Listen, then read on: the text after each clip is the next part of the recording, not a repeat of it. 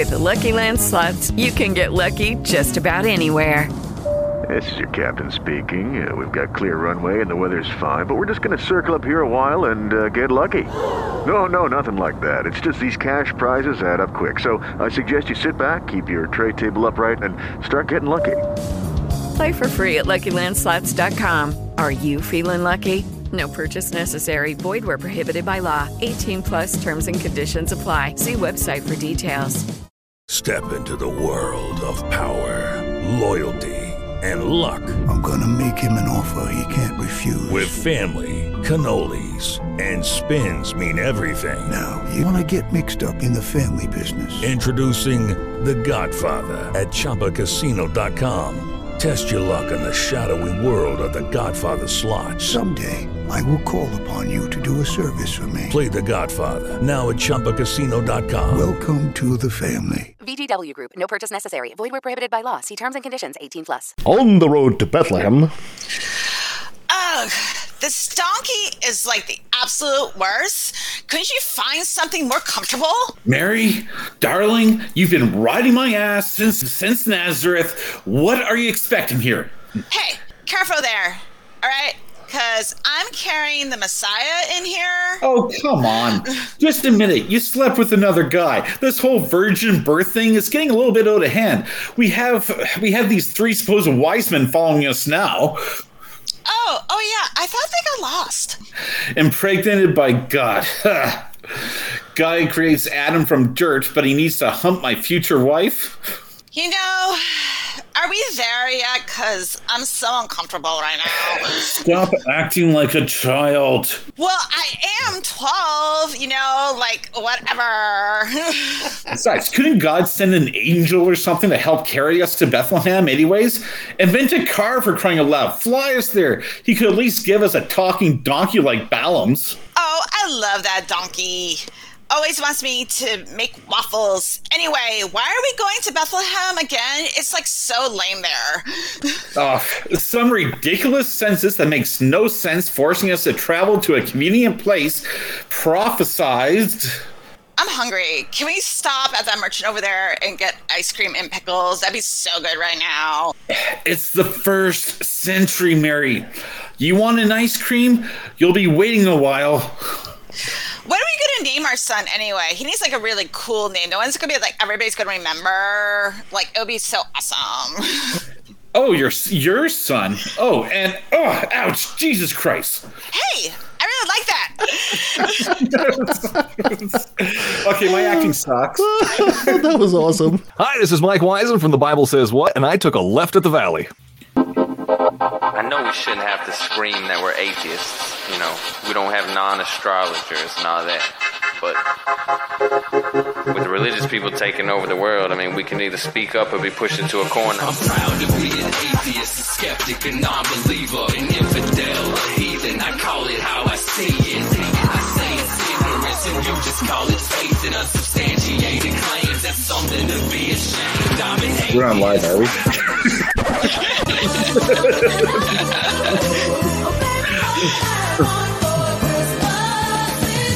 Is cool. Mr. Hanky. Coming at you from Santa's workshop. This is Left at the Valley 2.0. My name is Kevin, and someone said she recognized me from a vegetarian club. That's kind of odd because I've never, herb- I've never met herbivore. Ah, okay, okay, I got it. Oh, Or met herbivore. Met herbivore. herbivore. Ah, I see what you as there. usual is the theme. Did a theatrical You're so trailer- punny. I know, right? A theatrical performance on puns. It was really a play on words. We got there. Welcome back. Welcome back to LEDV's Christmas Special 2022.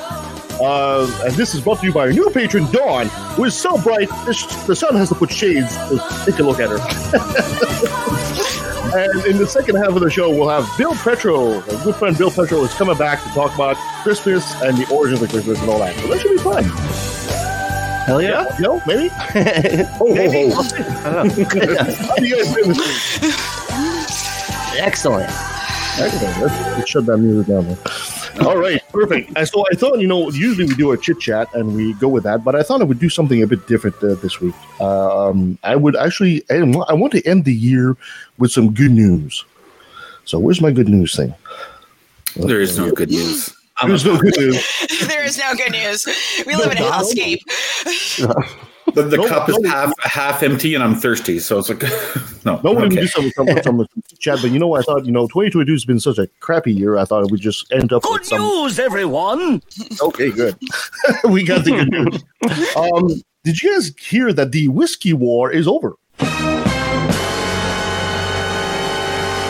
Now, Troy and I, There's a whiskey war. Yeah, you guys don't know, the Americans don't know, but Troy and I know what we're talking about here. Canada has actually been at war f- with Denmark since 1973. No way. And this year, it has finally come to an end. So this is a good end 2022. Uh, this, the whiskey war is actually over an island uh, between uh, Greenland and Canada called Hans Island. Um, Canada and Denmark. Denmark owns Greenland, right? Uh, they they couldn't come down to uh, to, an, uh, to to terms in 1973 about a the, um, a theoretical line going through the strait because you got essentially the strait and the island, which is basically a spit of rock. It's just sitting there. It's like not even an acre, right? And it's just right in between Greenland and Canada. And of course, there's been a dispute since 1973 about this island. To who, which country does it belong to? So uh, this is going right through the strait. So in 1984, Canada soldiers provoked uh, the, uh, the the Danes by planting a flag and leaving a bottle of whiskey. Hence the whiskey war. and well, shit hit the fan. In Denmark, shit hit the fan. Now the Danish minister of Greenland came himself, changing the flag, and he left a bottle. He put it up the Danish flag and put a bottle of schnapps. And this has been going on since the 1980s. Is schnapps like Dan? Is that a Danish thing? Like they, they do schnapps? Maybe it is. Maybe What kind of schnapps is it? I thought it was German. I think it was peach. Peach But schnapps. Okay. Peach schnapps. anyway, it seems to be something that they made maybe in, in, in Denmark or something like that. So uh, this has been going back and forth since 1984, essentially. And it finally came to an end. Um, now, the, the funny thing about this war is uh, the, the, the back and forth has been going uh, respectfully, and, every country that comes in, uh, they, the Canadians come in and they fold the Danish flag and they leave it there and they put up the Canadian flag. And then the Danes come in and they take down the Canadian flag and they fold it nice and leave it there and they put up the Danish flag. Since Yeah, 19 I, I'm, not, I'm not sure how the war ended. I'm just assuming global warming caused the sea level to rise, and the island's just gone now. no, but I left a wrinkle in it, so it was okay. I left a wrinkle. All right, Well, in 2005, both countries decided to uh, basically uh, resolve the issue, and it finally came to a head here in 2022. Um, also, in May 2008, uh, scientists from Australia, Canada, Denmark, and the UK also installed a weather station on the island as essentially a uh, uh, a project of peace between all these nations. Uh, and also, the politicians are kind of using the 2022 uh, window to show, especially Denmark wanted to show Russia that re- conflicts can be resolved uh, peacefully between countries, especially in, in light of what they're doing in the Ukraine. So uh, the division of uh, the island has been essentially divided in half, right down the middle, still going to the street. See, I'm just thinking Canadian whiskey got so expensive, it was just cheaper to build a weather station instead. So, So in 2022, the plans for the uh, dividing uh, the island was officially unveiled, and there it is. So there's a, actually Canada now shares a land border with Denmark, which is which is ironic because the only other country we share a land border with is, of course, the U.S. So now we have a land border with Denmark as well. So this is how you resolve a war. So yes, thank goodness. Of all the casualties and all the darkness of the whiskey war, is now over. That's awesome. so I thought I thought instead of doing a chit chat, we'll just end up the idea with you know the the year with some some good news. So that was see, a happy holidays, peace on earth. exactly, right? exactly. exactly. The war finally ended. Now, if our American friends down south could start doing the same thing with their wars, that'd be fantastic. I don't know. Well, yeah. Well, whatever you do to our American friends, and we love you, but whatever you do, do not start a whiskey war type thing with putting like Coors Light beer. That doesn't work. You will just create more problems with that. You don't need Coors Light. What course like it? Coors Light is like making love in a canoe. It's friggin' near water. Well, eh, it, or you could have Bud Light, which is I haven't tasted urine, but I have a feeling it's that it's very similar. Just without as much cures. It doesn't cure anything though. Yeah, So exactly. even- So- yeah, totally. I think the name of some of these beers is just getting simpler and simpler as you know, as you're getting more and more drunk and your capacity to talk is less. So you have you got like several beers that just Bud. he does it. Nobody's gonna go for it. All right, again, as I'm like, yeah, well, you Heineken. Okay, I'm sorry. I'm just recording like everything. Everybody's coming to the kitchen and clattering stuff. Yeah, exactly. Don't mind the people behind the curtain. no. All right, so so this is our Christmas special, I've got some Christmas songs kind of lined up to play in the background. But do we want to do our no- normal songs for our segments, or do we want to go with all Christmassy all the time, or wait till Bell comes in for that? well, you know what? what you want to know what my top ten is? I don't know what your top ten is, but you're about to tell us. It's the most annoying Christmas songs. Oh, so Oh, barking dogs and jingle bells. we'll just our normal Oh, yeah. top ten, our normal top ten song, I guess. we'll just go top That's too funny. Top, top, top, top, top, top. So since you were asking, like, I was like, I have a, I have a theme. All right. Yeah, I'm just wondering how much of the royalties are going to go up on this uh, episode. this is All right, Christmas. Ellen, floor is all yours. All right. So, um, the first one, this is on the top10slist.com. The first song is A Wonderful Christmas Time by Paul McCartney. Those are the Um, most annoying ones. No, it's one of the older ones. It was when he went. I, I mean, Yeah, I heard it back in the 80s when he you're became like the, the most annoying songs, right? the most annoying songs or overplayed that people cannot there's be all stand. the songs I like. Um, this um, people feel like this is a little bit of a train wreck of a song. This is the simply having a wonderful Christmas time song. yeah, or? simply. Yeah, that's Yeah, fine. I thought. I am so uncool. I like that song. Uh, well, uh, I mean, like, well, music is a subjective taste, so yeah, yeah, there you go. that's not like this one. That particular one doesn't annoy me as some of the other ones on this list. So, um, number two, um, this one I do not like at all. I didn't like when it came out, and I don't like it now. Um, Grandma got run over by a reindeer. One is the Irish Rovers? They're, they even got a TV special of, of where Grandma gets run over by a uh, reindeer, and then and then uh, the Grandma's family sues Santa Claus for for a vehicular uh, hit and run. It's it's like a Christmas classic. or I'm the only person that's seen that special hit. I? I, am not. I, am, I didn't even know there was a special. I just thought this was like a weird novelty song. so, Oh no! There, yeah, Um, there's like a really weird, uh, uh, a really weird special where they take Santa Claus to court, and then uh, and Grandma wasn't actually killed by the reindeer, but has amnesia and was like staying in the hort at the North Pole, and it, it's it was like a weird early 2000s, late 90s thing. It's uh, it's, it's best to be left to the analogs of history. but either way, so um, someone posted on on the forum that um, they heard it when they were six, and they were terrified that their grandma was going to get run over by Santa's sleigh. so, so you know, I, I would be. So you know, it causes trauma. So don't listen to it, guys. Yeah.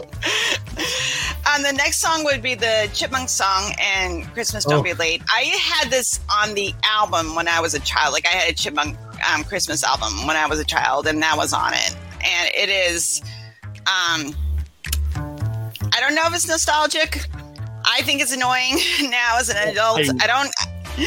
There was like some chipmunk mania at some point in time in history, and I just don't understand it. It's like, God, this is so awful. I mean, It was. you Yeah. think I like I like the chipmunks growing up, but I, I think it was just lack of competition. It was, yeah. It- it's like it was- chipmunks versus the Smurfs. Which one's more more Yeah. annoying? Um, the next next one is a Jimmy Buffett song. Um, All I Want for Christmas is my two front teeth. Um. I again, I, I remember my parents had a set of like Christmas music, and this was one of the songs on it. Um, I I didn't realize Jimmy Buff. I don't know if he's the original artist for this song, but um, yeah, I don't know if it's. I don't know if it's funny to kids anymore. I, Yeah. I, I think it predates. Uh, I'm pretty sure it predates Jimmy Buffett because I remember watching like an old cra- classic Christmas TV special, and it was like barely black and white. And they got this little girl coming out with the missing front teeth, singing a song, and then. Ever since then, if you're a kid in school and you're missing your teeth at Christmas time, you're guaranteed to get the full the, the role in the Christmas concert. Uh, s- s- sing, singing "All I Want for Christmas" is with is my two front teeth, and hoping that you don't spit too much on the audience. It's, It, it'd be funny if you sang that. Yeah. There was, a whistle as you sing it. Yeah. You know? Um, the next one, I have never heard of this song. I don't know if you guys have heard of it. I want a hippopotamus for Christmas. You never heard that song? I have never heard that. You, what, you, you got to be kidding Brett, me. did you hear it? No, yeah. I've never heard of that one. Shit. Okay. I'm playing it right now. I'm going to It's play it. popular in BC because, like, back uh, like a couple years ago, uh, tel- a couple uh, like probably ten years ago, Telus in uh, BC uh, did a commercial using this uh, using this song, and I actually got to fit, uh, feed the hippopotamus from the commercial at the Vancouver Zoo, so that was cool. Oh, yeah, yeah. Oh wow. Yeah, All it's- Uh, unrelated tangent. So, what's the next annoying song? I, I think, I I like think, the I think- little marching beat to it though. Like this is like like adorably pleasant song. Yeah, Like, That was the first time I've heard it, so I think I think I think it's also uh, I think uh, Canadians have a tendency to like that song a lot because, like you said, we see, we had a lot of hippos in the the Telus commercials, and there was also this commercial that's really near and dear to Canadian hearts, uh, which is uh, the house hippo. Oh yeah, A commercial that basically told people don't believe everything you see on TV, and they have these documentary style little commercials about the house hippo, the house hippo, and little, little steps in the peanut butter and starts eating the cat food, and it's in the, the water bowl with the dog, and it's growling at the dog trying to lick, get a lick, and they say that look real, but don't believe everything you see on TV. And it was a great little commercial, man. Everybody loved that little house hippo thing. oh, that's cute. That's It's super cute until you realize how vicious hippos are in nature. Oh yeah, and then you, They're you walk out on Christmas morning. Here's a big chunk taken out of the cat. It was like little Seuss is not going to recover for the trauma from that one. So- yeah. They say they kill more people than crocodiles too. Yes, they are more dangerous. They're the most dangerous animal uh, in the world. The, the, the, uh, aside, aside from- Mosquitoes are the most dangerous, but Yeah, aside So- from mosquitoes, but the hippo, yeah. totally. Um, the next one was one we mentioned last week when we were talking about the Christmas pickle, which was uh, I saw mo- saw mommy kissing Santa Claus, and like what someone posted on the forum, um, I also thought this song was about adultery when I was a child because I didn't understand the context of because I was like I'm like I'm like like is she cheating on her on the dad with Santa? Like that's where my brain went when I was like seven. So. see, I'm just there. I guess Santa's French. Then It's- it's- they're always kissing. He is Père magical, Noel. man. That could be really fun in the bedroom. You know. Yeah. Magic Resist Santa's color. pickle. yeah. Santa likes to show off his magic sack. and magic pickle. exactly. Um, I don't. Um, I don't hate this song. I'm just indifferent to it. Um, uh, Santa Baby. Um, Oh, yeah. It just, it's fine. I, I don't. I, it's one. It's My- one of my those songs wife that's can't kind of stand it. denied in my opinion. But a, a lot of people voted it. It's number seven. They do not like the song. my my uh, wife worked at Toys R Us when she was younger, and they had a two-hour uh, audio loop of Christmas songs, Oh, and and Santa Baby showed up uh, uh, probably about six times during that loop. Oh, so she still got PTSD from uh, from from Santa Baby. Wasn't there like a controversy a few years ago about that song or something like that? Michael Michael Bublé did a uh, uh, one that uh, was like Santa Santa Buddy or something like that, which that which came out really weird. There, maybe it's cold outside has a roof. Oh, reference. that's the one. That that's, the That's the song. It's problematic. That's the one we call it problematic. It's cool. out- Maybe it's cool outside. That's right. Sorry about that. My bad. um, this would be my number one. I uh, um, I hate all I want is all I want for Christmas is you by Mariah Carey. I hate Mariah Carey just in general, but that song is so overplayed and it makes me want to stick needles into my eardrums. I like it Feel bad, drives me It at the beginning of the show. like this is my if there's a level I if mean, there's a is the hell there's a most level that I hear Yeah. that for eternity. Yeah. my, my daughter's like that. She can She doesn't understand why everybody likes that song. It's like it doesn't suck. It's just not that good. and they just play it all the time. It's a Nickelback situation. Nickelback's not terrible. They Yeah, just it play it is. So often that they hated them. Like it's just, it's not, Yeah. Like is it a good song or just a really good publicist? We're not sure. It's uh, You know, I I, I, I will say I, I'm sorry to admit I actually like that song. I actually do. I, I don't I don't really get tired of it. Maybe maybe because I don't. it is your right to like whatever you want. I guess yeah, I it, actually do it enjoy a suggestion experience. I just cannot stand Now, can anybody mute at. Kevin's mic so Music we can just like? drives me Uh, crazy. I, I'm going against the grain here. I'm sorry. God damn it, Kevin. Um, okay, so um, this one's probably the most overplayed of all times, Jingle Bells. I oh yeah. again, I'm indifferent to it, um, but apparently a lot of people do not like it. um, it's fine. like I don't have I don't have this seething hatred for Jingle Bells. I'm like, yeah, it's fine. it's very simple to sing. I get well, really pretty much one note over and over again. Yeah, like. Pretty much, it's, yeah.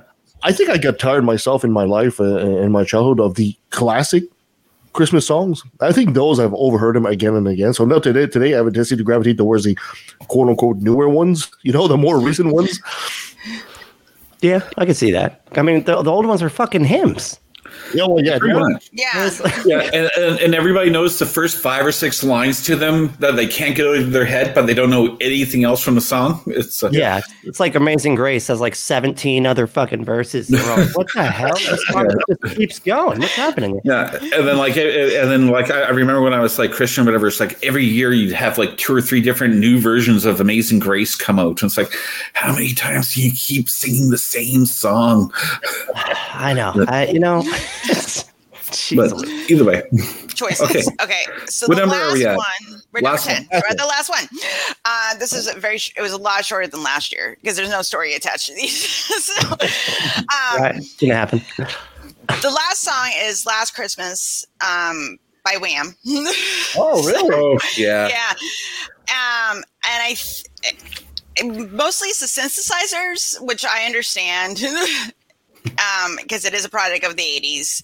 Um, I don't like I don't like this song because when I hear it, it gets stuck in my head on, on a loop, and I can't get it out until Yeah, like I, I, I always tease the lyrics. Like last year, last Christmas, I gave you a shark, then you ran away when it started running down my leg. That's really good. Uh, yeah, I actually like that one. I don't mind it. I like Wham though. So I like Wham too. I mean, I love my 80s as a product, a, a child of the 80s. Um, you know, I do like my 80s music. So, but like apparently, I it- it's mostly the synthesizers, and um, he and George Michael is very sad. He's Yeah. a very very sad boy. And uh, I got I got to admit, George Michael though is uh, little known facts about the guy. He was extremely generous with a lot of things. Uh, apparently, he he he like anonymously donated a lot of money and you know put some people through college and stuff like that. And th- these are stories nobody know about him. Apparently, the guy was something else. Yeah. Yeah. All right. Well, thank you so much for that, my dear Helen. All right. So, what do we got next? I guess we got our fantastic forgotten myth. Uh-huh. All right, I am uh, Hel- Helen. Uh, last last week, doing a few uh, stories about uh, like strange Christmas beliefs. I figured, all right, well, let's do some forgotten monsters from, from Christmas time. Forgotten monsters. This will be fun. I love monsters. No, I'm not going to pronounce them right, so I figure we can all take turns. Um, Frau Perchta. Perchta. Um, thi- yeah, this is the case of when a good goddess goes bad. Um, she started off as uh, uh, Freya's uh, cousin from Norse mythology. She was the uh, goddess of a whole bunch of things, and uh, a lot of people worshipped her. Um, she was the goddess of um, of uh, of uh, taking care of women and children, taking care of the forest and forest animals. She would le- lead spirits to the afterlife, uh, especially uh, children who died in youth. Um, you know, uh, she was always portrayed as like this white goddess type thing, but uh, unfortunately, uh, um, the, the uh, church didn't uh, like her that much, so they create they started rebranding her as this hideous, hideous old witch. And it's uh, with the uh, en- enduring term, the Christmas belly slitter, uh, where Wow. So if, if you were a not if you were a naughty child, uh, she would come to Christmas to you Christmas and uh, slit open your stomach, pull out all your organs and innards, and stuff you full of uh, uh, straw and rocks. Um, if you were a dishonest child and lied lied a lot, she would uh, be less uh, less gruesome and just gouge your eyes out with broken glass. I'm not sure that's less gruesome. Actually, you know the funny Why? Thing- Hold on. What does the rocks do? Like, what do the rocks and straw do? Does that turn you into a scarecrow? Does she go and set you up and scare the? I don't know. Like uh, one of the legends that I, that I read was uh, one of the ways you can keep her away is to eat lots during the Christmas holidays. So I don't know. Maybe it's a case where it's like if if you don't uh, fill your stomach full of goods and sweets, you'll fill it full of rocks. I don't know. it's a uh, but uh, Gizmo now. Trying to get the, the little kids to get a little, you know, they want them to bulk up. You know, football season's right around the corner. And, you know, it's kind of funny that you put the name Frau Petra because you know uh, that sounded German to me. It is German. Oh, it is and, German. Yeah, but and it's she was Norse mythology. Yeah, and she was uh, well northern like German. So that Okay, was northern German, yeah. So that's where we get into the Norse there. Um, she was, and originally uh, she was called uh, Brau Birchna, and of course her tree, the tree associated with her were birch trees, which is why she was like a white goddess. But like I said, it's like. Uh, yeah, she went through a pretty nasty rebranding cam- campaign uh, because a lot of people would uh, would still uh, worship her. She actually had her own uh, her own holiday, um, where it's uh, which was practiced on uh, the what what is now the Feast of Epiphany, which I don't think anybody practices anymore, anyways. But this was the day of the year on January sixth, where the family would sit down and have a nice bowl of, and I hope nobody out there is eating a bowl of fish porridge. yeah, no. It's like I'm thinking. It's like, how the heck is that going to taste good?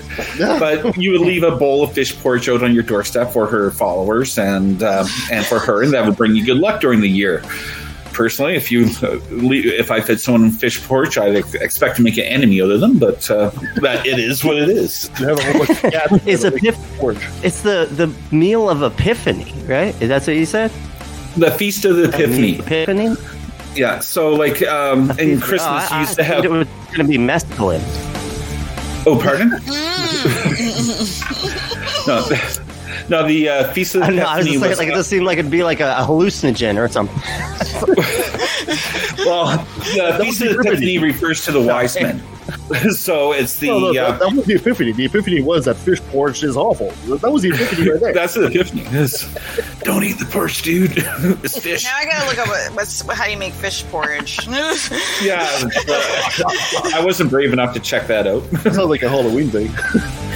But yeah, so the next one is La Père La Père Fouettard.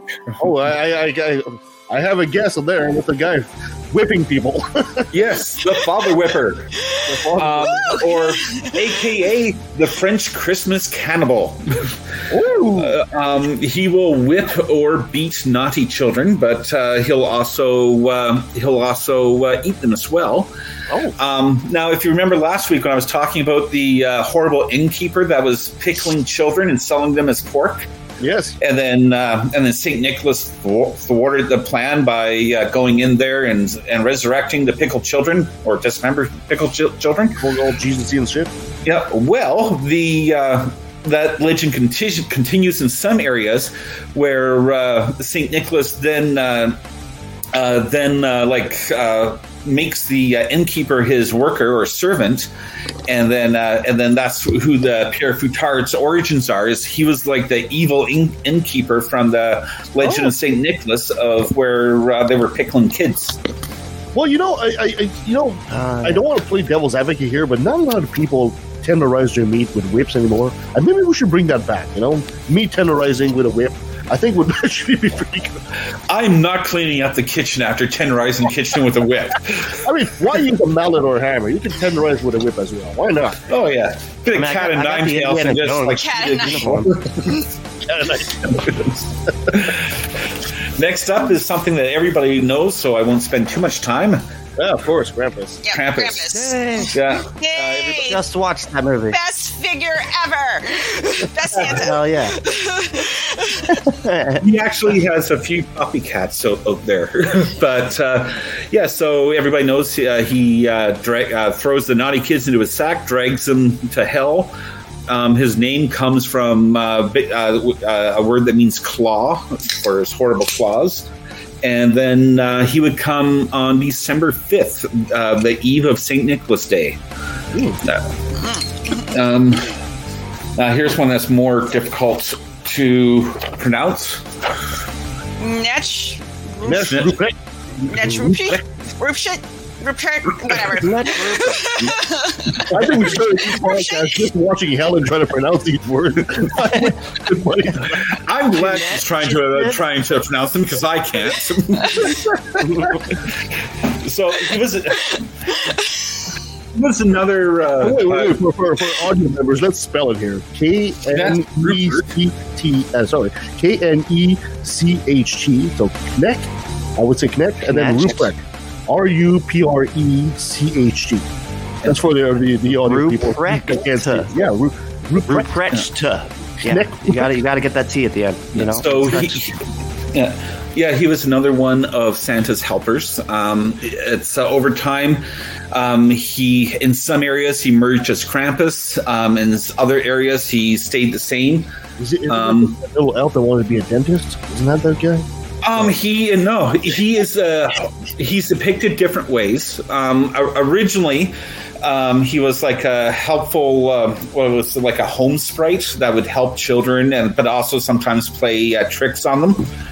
Um, and Elf then, on the shelf. Got it. Yep. Yeah, pretty much. Hey, Yeah. Ruprecht. you know, if you ask the creators of Elf on the Shelf, officially it's an original idea, but there's quite a few myths that kind of uh, figured. line up with it. I don't know why people buy that thing. That is like a creepy, creepy doll. I mean, I'm sorry. If I'm I waiting for the horror having movie, this man. thing Look at me. Yeah. I've been doing Elf on the Shelf for eight years. It's like My, my daughter doesn't even believe anymore. it's a, uh, Chucky's less scared than that thing. That thing just looks at you with it. It's like, God damn. I, I want to see like a stop motion horror movie with. yeah, there's that would be the now. best.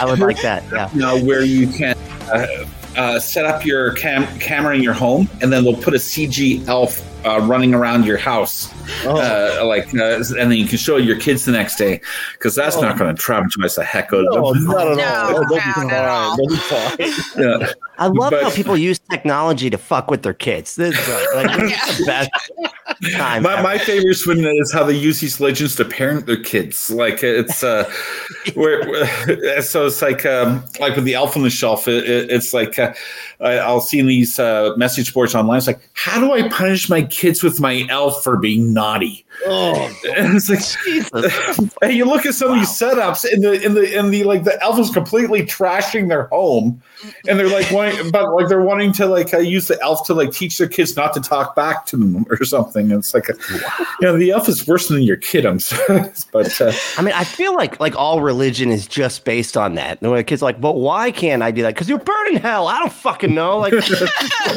burn. Burn. That's why. Somebody's always watching. Watching, right? God's Yeah. watching for you. Always watch. That or yeah, that or snack roof or, or something is going to come uh, hit you with a stick, throw you in a sack, and take you back to the woods to eat you if you're not a good kid. You want to be eaten by uh, by snack roof? Nick, Nick We're Ruprecht making me has spit on you again, little man. Nick Ruprecht has a lot of issues. His parents named him that. He's been taking his revenge on the world ever since. It's the original supervillain. Now, the strange thing is, is to us this doesn't ru- uh, roll off the tongue, but if you're in Germany, this is actually this is the name that they use for Santa's little helper on The Simpsons.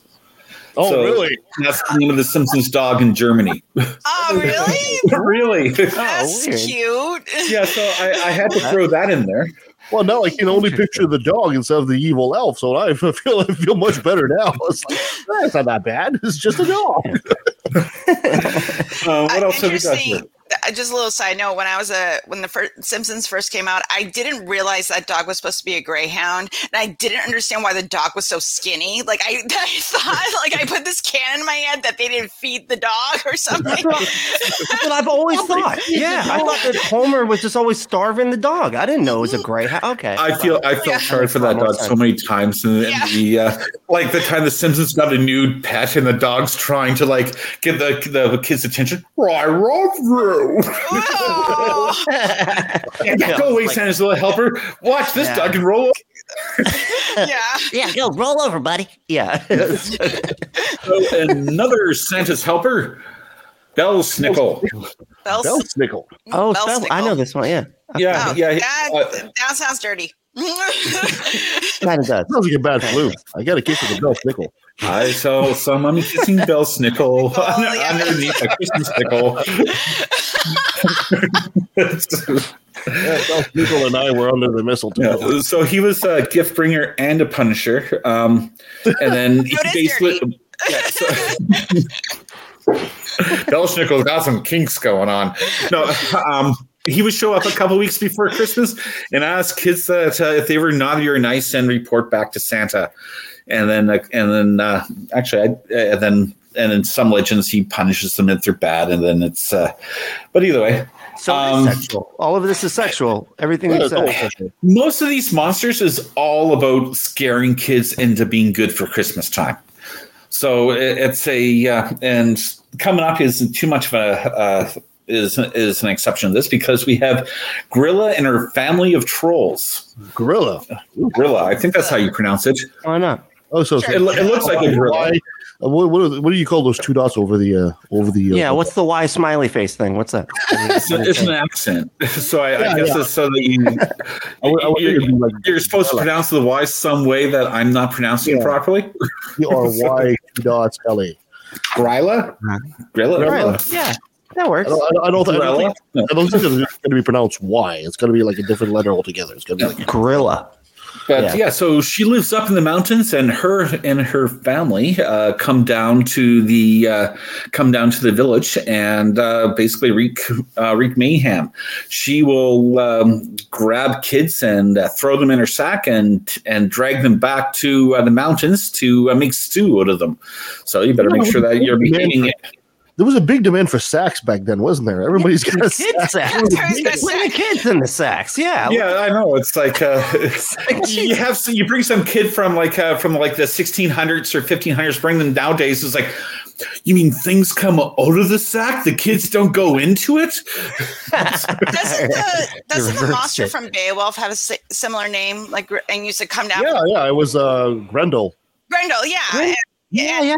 Kill soldiers and then bring them back up, and then he would eat them. And Oh, Wait a Very second. similar. Yeah. Grendel, call it I- sack. I think this is- Grendel is a class of monsters, and I think she was she would help Bertha or Bercha or the, the, the first one I talked about. Um, when when she turned hag, they were they were some of the monsters that would come down and, and uh, reap mayhem. And I guess they weren't very smart because they sometimes confused the good kids with the bad kids, and and they would just basically drag the kids They're out of bed and dismember bad, them. so they all look the same anyway. So they all It's like- the same too. It's like the MCU back then was so much less original. You know what I mean? Like, it just didn't have good. Good Yeah, it, was, it was all the same uh, mo. Um, Okay, so one of the people she came down with was her troll husband.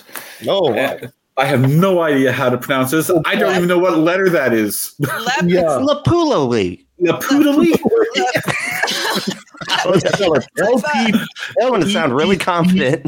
L E P P A L U with an accent. O With- with, yeah. something on top, and then Well, no, I think it's like a backwards six with the slash or something. Oh, okay. fuck is that?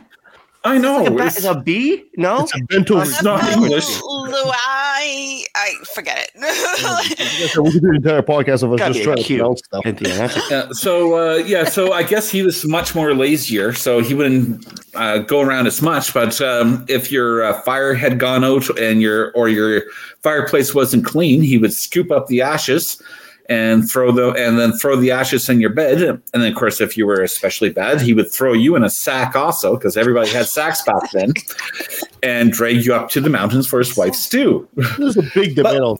Yes, but he's not all bad because if you were a good kid, he would bring you some pickled herring because that's what every Oh, kid my- wants pickled herring for Christmas. Pickle herring. Ew. Yeah, that's a culture thing. Actually, I won't. You get thrown in a sack or you get pickled herring. Pick Yeah.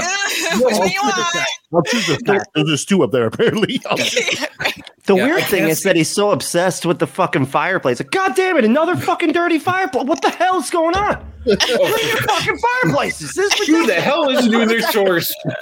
Yeah, you gotta heat up this weird place, okay? problem. Okay, so here's one that uh, Helen was talking about last week. Any Oh, God. idea? Jacques, there's- oh, it- it's a lot easier to just call the Yule Cat. Okay, okay. Oh, yeah. Okay. That- that's the actual name. Uh, go with. Jula Lecturin, or I don't know. So, it, it looks like a Just give word. us a gift, it's like it's something in like it Elvish. It's an elvish word. Yes. it's an Elvish word. It's the ring of power. It's it's Mordor. It's Mordor. It's the cat of More Mordor. it's the Mordor cat. Yeah, so for those of us in tuning last week, the Yule Cat is this giant cat the size of a house, and if you don't get any clothes for Christmas, well, it will eat you. If you go wandering around in the forest, it will eat you. Um, if you talk back to your parents or you're naughty, it will eat you. No point. I really want to point out here that cat does not have a sack. That's not one Okay, thing. stop So there. Where- There's no Are sack you sure? I. I- I think it might be a boy cat. So it's, oh, I don't know. Maybe yeah, we just wears went a to PG backpack 13, or- folks. Well, they're on And- brand, so So I don't know. Yeah. So, because a family uh, cannibalizes and devours children together, stays together, um, Greta and her husband and pet, uh, we talked about, now is their children, the 13 Yule lads. Oh God! oh I'm not even gonna try to pronounce. like- all these names. So I'm, I'm just I'm just going to read out the English translations of these names because Okay, um, thank you. thank you. Yeah. I, I yeah, or I can try the I can try the I'll, I'll do the uh, my my bastardized version of the uh, of their name and then the translation. Stactual texture of the maybe I shouldn't try. Um, sheep sheepcoat clod. Hold on, hold on. Let me, let me, let me. While you're What? trying that, while while you're trying that, let's put on some uh, some uh, appropriate music for that. Let's uh, let's let's go with that. Okay. So we got sheepcoat clod because uh, if uh, Christmas wasn't sexual enough, he would harass your sheep and livestock. Then you have Gullygawk. He would steal milk from your cows directly from the teat. Uh, then you have Stubby, who would uh, steal all your pots during Christmas time, hoping to get a few crumbs that are left behind. So make sure you wash your, your pots, kids. Um, then you have Spoon Licker, who would break into your home and lick your spoons, probably for the same reason why the pot stealer or pot licker. This is like a bad frat I party. do That's that. I do that. Oh yeah. Lick your spoon and then put it back. A little fuck you to anybody I'm in their house. Now, now we have uh, uh, pot liquor, which uh, you know keep that guy away from my bongs. But uh, he would basically break into the house and steal your leftovers. Then there was bowl liquor. Which I guess kids back then they would have some soup before bedtime or some pudding. So he would hide under your bed in case you didn't finish your soup, and then he would come out and grab it and steal it from you. Um, then you have Scar, uh, Scarl Gobbler. When Scarl is uh, uh, a really fancy yogurt that they used to make. So if you don't eat it all, then this uh, Yule lad will come by and uh, and uh, steal it from you. Then you have oh, we're back to the sexual innu- innuendos again. Sausage snatcher. I do that too. Yeah, it's I'm like- personally attacked by all these. Yeah, like the, the Marina Bob of the Fuel Lab. You know, so far these these terrorizing things, they're just people that are hungry. And They're just like Yeah, people right. leftovers. Oh yeah. You're just living amongst a bunch of homeless children. That's all that's happening here. at all like oh, don't blame the homeless people. It was the homeless. It was the Yule lads that was taking it. Um, then you have a more creepier one, window peeper, who is pretty much a peeking tom. Um, I did- doorway no, sniffer. No, no, never mind. No. oh, sorry. Go ahead. window peeper. No, nothing. I was saying nothing. I, that one was wrong. I, I don't do that one. That was. Uh, I thought- yeah, okay. And then I changed, changed my mind. Okay. Uh, so next is doorway sniffer. He's a troll with a big giant nose, and then uh, he'll come to your doorway and he'll sniff through the lock to see if there's any baked goods. And then, so if you leave your baked goods unattended, he'll break into your home and steal them. And then you have Meat Hook, who is much like uh, like the sausage snatcher. He, uh, but uh, he uh, basically comes and uh, steals your smoked meat.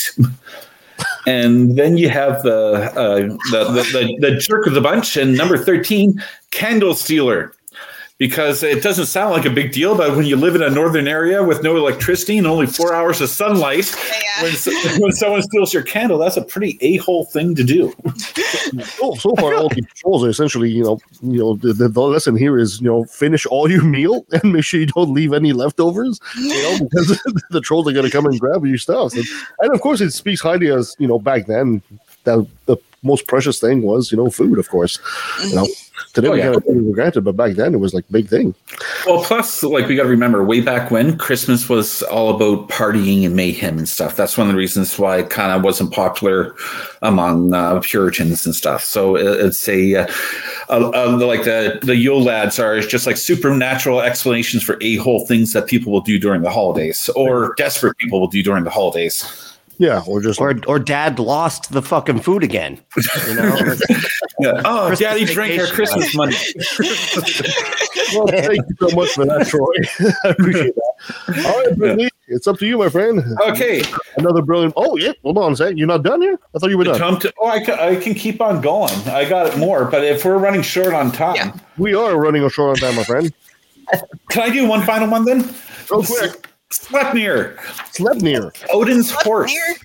Oh, yeah. The horse, the, the six legged horse. Yeah, the six-legged horse that uh, Odin would ride on the uh, on his Yule, Yule on, on his wild hunt, and the um, and the wild hunt happened multiple times during the during the uh, winter, but mostly during Yule or on Yuletide. Um, but uh, the reason why I bring it up is the uh, origin story of Sleipnir, which will ruin the Marvel universe for you. Um, ba- ba- basically, uh, basically, this dude comes to Odin and says, "You know what you guys need, or you, uh, you guys need a wa- a big wall going around Asgard." So it's like, okay, well, You know, you guys need a wall to keep all those illegal actors. yeah, gotta keep, you gotta keep having the ice trains. so the uh, yeah, so they're like, well, man. okay, well, we'll we'll build the wall, or you can build a wall. Then, great idea. Well, I want the uh, for payment. I want the sun. I want the moon, and I want to marry the goddess Freya. And they're like, no go. And Loki's, and, but Loki's like, well, you know what? We'll give it to him under a condition. He he has to uh, build the wall in a single winter. So it's like, oh, okay, good idea. So they give them their word as gods, and then all of a sudden, like the work is going going by really quickly, and like, oh crap, man, we're going to have to pay up on this. What are we going to do, Loki? This is all your fault. So Loki has an idea, um, because it turns out that the reason why uh, this guy was making so much progress was because he had a magical horse that was doing most of the work for them. So, uh, so uh, when they were getting close to the uh, to the deadline, Loki turns himself into a pregnant, sorry, into a into a beautiful mare seduces the horse. They run off into the woods I know together.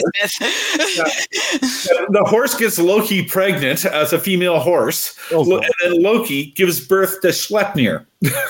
and it's like it's like, and, and I guess Odin's like, oh, the horse son I never had, but it's like, Oh, Jesus Christ. Why the long face? yeah, but yeah, it's a uh, there's some like really, really crazy old myths that people just don't know about anymore, and it's Christmas is full of them, and it's uh, what what I kind of like about going through them all is there's little hints of each one that we'll see in our modern myths, so it's like they still survived over the years, just just not in their original form. Well, thank you, Troy. All right, Bradley, you're up, my friend. It's time for another brilliant point. All right, real quick. Okay, so this one is uh, so this is a clip from Shane Vaughn. So, a little bit of background here.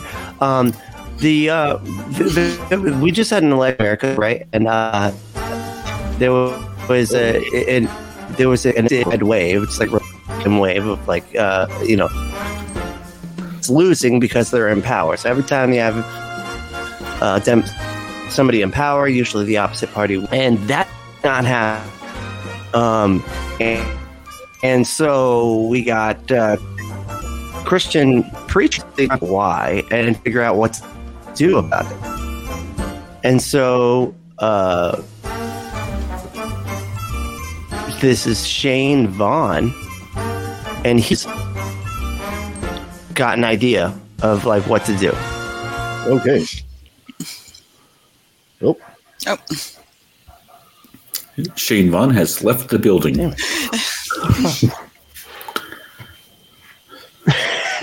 there we go. Okay, let me see here. All right, me, Mr. Vaughn.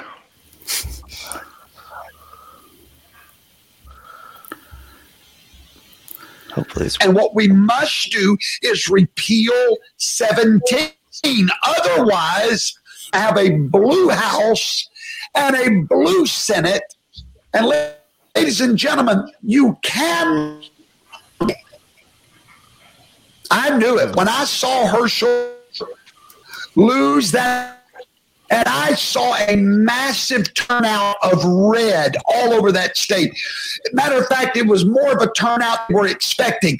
The state showed up a red representative, uh. However, Atlanta said, no, not today. We're going to give you Warnock. It's not fair. And what we must do heal. It's not fair. That's it. That's it. So, so okay. So, yeah, he doesn't know how elections work. yeah. So this this this guy doesn't seem to realize that it's yeah it's the population you're representing, not the uh, square footage area you're representing. The people you're representing. Yeah, there's more acres than seven red people in Fulton County. Like, you know?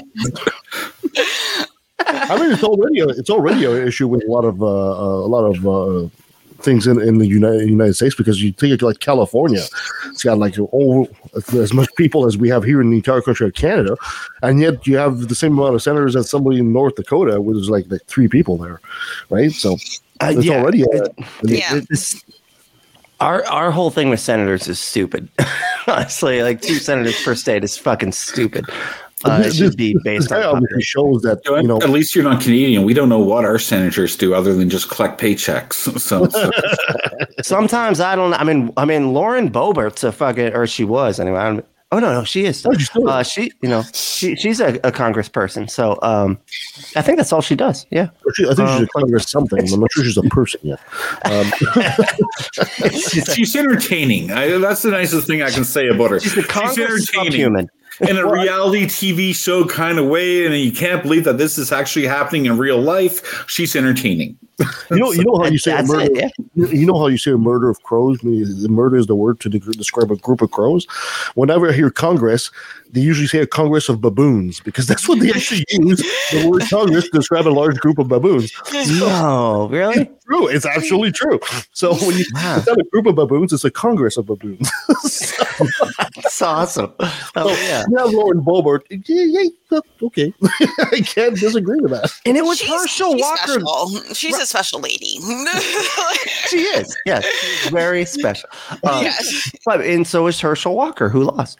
But like that, that, uh, that that's who he was looking at, going, how did this guy not fucking win? The guy going off about fucking werewolves, you know, and and vampires, and then he's like, I don't know how he didn't win. This You know what? ridiculous. Herschel Walker got like Blade's vote and Dracula's vote and, and all these Blade, votes. Blade the vampire It's hunter is like, I'm all werewolf. for werewolves. It- you are. It's cooler to be a werewolf than a than a vampire, Yeah. Oh, according fuck to yeah. Herschel Walker. So Yeah. if there was a debate of what you have to be. Well, you know be One thing he's right about. That's one thing he's actually I right about. kind of agree with Herschel in that sense because you know I would probably prefer to be a werewolf myself too because you know if you're a vampire you essentially your heart doesn't pump and you have no blood circulation therefore how does sex happen at this point? And how do you do your facial hair? You can't see nothing. yeah, yeah. I, I don't face. think I could put up with sparkling in sunlight all the time. Yeah, that's- yeah. Plus, I love drinking holy water. That's like my favorite thing to drink. It's like Yeah, I exactly. don't even know what to do anymore. oh man so, so this guy is obviously thinking that you know i think he's realizing that um, the republican way uh, of thinking the, the conservatives are they're disappearing they're on their way out and they know they know it this is why they're they're, they're, doing all the the hard work of gerrymandering of trying to switch elections around and you're just going to hear that from on and on from, from now for until ever. You know, as soon as a Republican loses, oh, it was a scam. Oh, it was a fraud. It was a, you know, they're never going to be able to lose fairly again. it's obvious. Yeah. they could do things like change policies, you know, No, actually do some fucking work, you know, mm. for but no, no, no, it's it's fraud. It's this, it's that. It's always, you know, they're just throwing things at the wall and see what I will stick yeah, and what I, they're I think in most countries, I'm sorry. No, I'm Um, just I'm done. Okay. I, I'm like, I'm thinking she's finishing. Okay, I'll cut in. It's like, nope.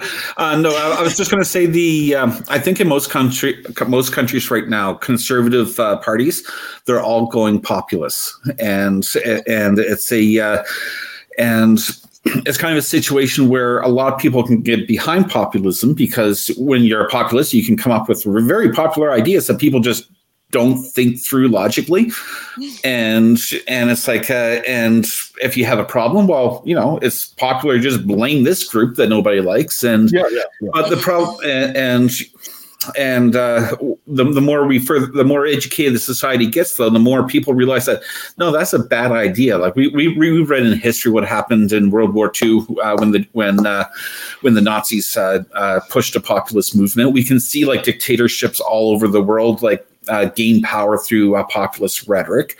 We can see how democracies fall, and so like uh, you'll still have conservatives in each country that are like hard line. Uh, who that can back some, some of these ideas, not realize, but there's a lot more people who realize that no, that's a bad friggin' idea. Like it, it, it's a uh, we- we we can't base policies on blaming people, or we can't base policies on who can rile up the crowd the best, or who can get who angry enough. It's because Donald Trump with his, oh, hold my beer. Well, it, it, it, works, but eventually people start to realize, oh, wait a second, we're spinning our wheels. Not, no good is coming from this. Well, And and, I- and it, because of the, like the it's a, it it always comes back to like the universal imperative. They always like want to fucking violate like uh go against one group of people and then they forget like oh it's if we go against this one group of people then that leaves us open to be that group of people in the future does that make sense you know what i mean? Like it's like they're just like oh let's just vilify this group of people. And they never think until it's too late they're like oh wait what if that's us later? Yeah. You know? what if i'm in the group that that happens to next time? You know? And it's like and it does end up happening and then they're like oh shit. You know, I had my that's mother one time that uh, was complaining that she, she felt that she was becoming a minority in her country. My mother's a you know very bigoted, very racist, and all that stuff. And I said, "Why is it such a bad thing to be a minority in your country?" And she couldn't answer me that. I says, "The only reason you would think it'd be a, b- bad thing to be a minority in your country is because you already know the minorities are not treated right, and they're not treated right by the mm-hmm. majority, which is you." So this is what you're afraid that's going to happen. You're afraid that you're going to be treated wrong because you're a minority at that point. And yeah, that's a white genocide thing, man. Yeah, I'm, thing, I'm right? so worried, so mm. worried about the white genocide. I'm I'm terrified. Oh no! Oh, the word genocide people, kills me. Like- people with more melanin in their skin, there'll be more of them. Yeah, and it's Oh, not. no. Nobody's dying. Like genocides are. ugh, genocide means people die. Well, you it doesn't what? mean I- like you just have more of another group Yeah. in, in I'll- I'll- existence. That, I'll that that's the opposite of what a genocide is. I'll quote comedian Jesus. Russell Peters that basically says, you know, eventually white is going to disappear. We're all going to be a tone of beige. Says you can run away from us now, but eventually we'll fuck you.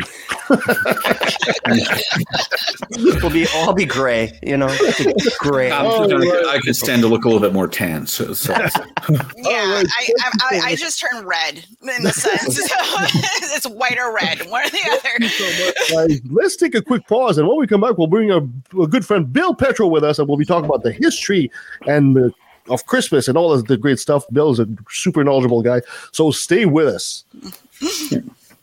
Pause. And there's Bill. Hey, Bill, how you doing, man? Hey, Good Sorry, day. Like, Merry Christmas, Bill. Sure. Happy Yes, holidays. Christmas to you too. Yes, happy holidays. Happy. I think Hanukkah starts today as well, doesn't it? Uh, That's right. It's sundown tonight. Yeah, there we go. cool. Light your candle. I'm, I'm thinking like do a deep fried dinner or something. Maybe uh, Latkes is what you want. Potato Yeah. pancakes. they're actually really good. Like uh, potato pancakes by themselves aren't that good, but if you start stuffing it with carrots and, and like other veggies, they can get really yummy. That's just a shepherd's pie, man. Come on. Yeah. I'm just. Yeah. We just don't mash it. We just shred it. no, okay, okay. All right. well, I got to do something here. Uh, let's do this because I completely forgot to do that again, like an idiot. Okay, perfect. Uh, we're ready to go. Yes, no, maybe. Yeah. We're not going already? No. Well, yeah, we, we I, are, I'm, but- I, I thought we were going. all right. And I am gone, man. No, that's okay. Uh, Bill, is it is it is it is it? Um, I I almost wanted to call you an amateur historian here, but is, is it, would that be appropriate for me to call you that, or do you think that'd be like? Well, I, I, I am what I would call a semi professional historian. There we go. I have been compensated for teaching history and for writing history, but I'm a, a retired high tech sales training executive. Um, so I spent over 40 years in high tech, but my undergraduate degree and, and my studies since that then have been in history. Perfect. Let's do that then. So no, don't don't use that word. Then don't. The amateur is not right. That's not the right word. That's that's not the right Well, word. amateur means that you love something. It's Yeah. from the Latin, you know, like uh, Amadeus, um, which means lover of God. It means you love something rather than that you're not paid for it. You do it for the love. Yep. We're just going Hmm. to call her our favorite semi-professional historian. We're just going to say that. Perfect. Let's do that. In the three, two, one. All right, our next guest, our returning champion, Bill Petro, our semi-professional, famous semi-professional historian. He's a snappy dresser and a snazzy dancer. Bill, thank you so much for coming back on the show, man. Good to be here. Got a golf clap.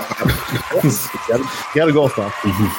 So, Bill, uh, for people that might have missed you the first time around, maybe you'd be so kind to give us a quick uh, intro as to who Bill Petro is. So I'm Bill Petro, or, or as I like to say, BillPetro.com. I've been blogging about history, um, writing articles on history behind holidays, history behind important anniversaries uh, for about 40 years. Um, but that isn't what my day job was. I was a retired, I'm, I am now a retired uh, Silicon Valley sales training executive. Um, but for years, people would ask me questions What's the history behind Halloween, behind trick or treat, behind why do we have bunnies and eggs during Easter? Um, what about the Christmas tree? What's the history of that? Um, and so I've, I've written these articles to address those kind of questions uh, that people have had, and I blog about them at billpetro.com. Perfect. And we're going to talk all about Christmas because God knows there's so many questions we can ask about Christmas. What are the origins of the Christmas tree? What are the origins of the Yule log? The origins of you know nativity and all that stuff. So, um, anyone would want to go with anything in particular? The first one we want to start. What, what, what do we want to look, look at first? Uh, let's we'll, we'll talk about the Christmas tree, guys. How about what do you think? Yes. Christmas, Christmas trees are fun. Uh, that, All takes, right. us- that takes us back to Saint Boniface, I think, if I said that good. right. Bill, Bill, Bill's our right. Yes, our that's the guy. He knows it all. So, Bill, you go right ahead, my friend. Tell us about the Christmas tree. Everybody, One of the things we're gonna we're gonna get into is what are the non-Christian backgrounds behind some of the traditions that we celebrate at Christmas time. And you you just touched on one, and that is uh, the Yule log or the Yule tree. Uh, when we talk about Yule, Yule is Germanic, uh, but it comes out of Scandinavian languages. Yule is another name for Odin, which is the Norse All Father, or the father of the gods. I did not Uh, and it's either Yule or Yulnir. Now, Yulnir might sound familiar to you. Both of these are names for Odin, but you may be familiar with the name of Thor's hammer, Mjolnir. So Mjolnir is the name of his hammer. So the Yule traditions go back to Nordic and Germanic roots, and it was a t- it was a twelve day celebration, um, which was called Yule Tide. We now call it Christmas Tide, but it talks about the twelve days that start with the solstice and then extend for 12 days after that. So when we talk about the 12 days of Christmas, we're really talking about the 12 days after Christmas, not the 12 days of shopping before Christmas. So within the, the liturgical calendar, the days before Christmas is called Advent from the Latin adventus, which means uh, the coming of the of the Christ child. But in the Nordic world, in the pre Christian world, there was a celebration around the solstice, and they would use a tree. Uh, this tree was dedicated to Thor. And as, as Troy pointed out, Boniface came upon, there, he was walking in the woods, and he came upon um, a small boy that was going to be sacrificed uh, to this Yule tree, and he stopped them, um, swung an axe, and in its place sprouted a fir tree. Uh, and fir trees are now more commonly associated with Christmas trees. Um, and that was the beginning of the Christian Christmas tree to supplant the Yule or Nordic tree. Um, so, so that's kind of the earliest non-Christian origins of the Christmas tree. Um, but Queen Charlotte brought, brought it over from Germany uh, to to Windsor, became popular. But it really exploded. The Christmas tree exploded during the time of Victoria and Albert. As you know, Albert was German, and he loved the German Christmas. And so he he also made sure that there was a Christmas tree set up at the residence in Windsor, but he also gifted fir trees to all of the army barracks. And so he popularized this so much so that at the same time, there was a writer named uh, Charles Dickens who would talk about this new German toy called the Christmas tree. Um, and the Christmas tree became even more popular during the reign of uh, Victoria and Albert. And so when we think about a traditional American Christmas, we're really thinking about a traditional Victorian Christmas with many of the German and Norse um, traditions that go with that. Now, I've heard before um, uh, people claim that the Christmas tree also has origin, origins in the uh, Feast of Adam and Eve and was like once called a paradise tree. Um, yes, are you- yes, that's true. Um, Okay. Nobody knows. Nobody knows that anymore. Um, but but yes, there's there's a story. there's a story. Bill's a professional. I'm the amateur. uh, come on. Um, yes, that that's true. What's interesting is in America, German immigrants would refer to the Christmas tree as the Luther tree. And there's a similar German tradition, although more recent. And the story goes like this Martin Luther, um, who was a German monk, and you probably know the story of the Reformation, how he broke with the Roman Catholic Church. Oh, yeah. He got married. The Augustinian monastery that he used to live in when he was a monk, um, he buried off all of the monks, uh, often to uh, to nuns, and he himself married a nun and had six children. And so he's living in the Augustinian monastery in Wittenberg, and he's coming home one night to his wife and his children. And he's looking up through the fir trees and he sees the stars shining through. And he is so overcome with wonder that when he gets home, he tries to explain this to his his wife and his children, and, and they kind of don't get it. So he lights candles. He goes outside, he cu- cuts down a tree, brings it inside, and puts lighted candles on all the branches to simulate the stars shining through. And this became very popular. And so lighted trees um, in America was a German tradition that came over, and some Germans referred to this as the Luther tree.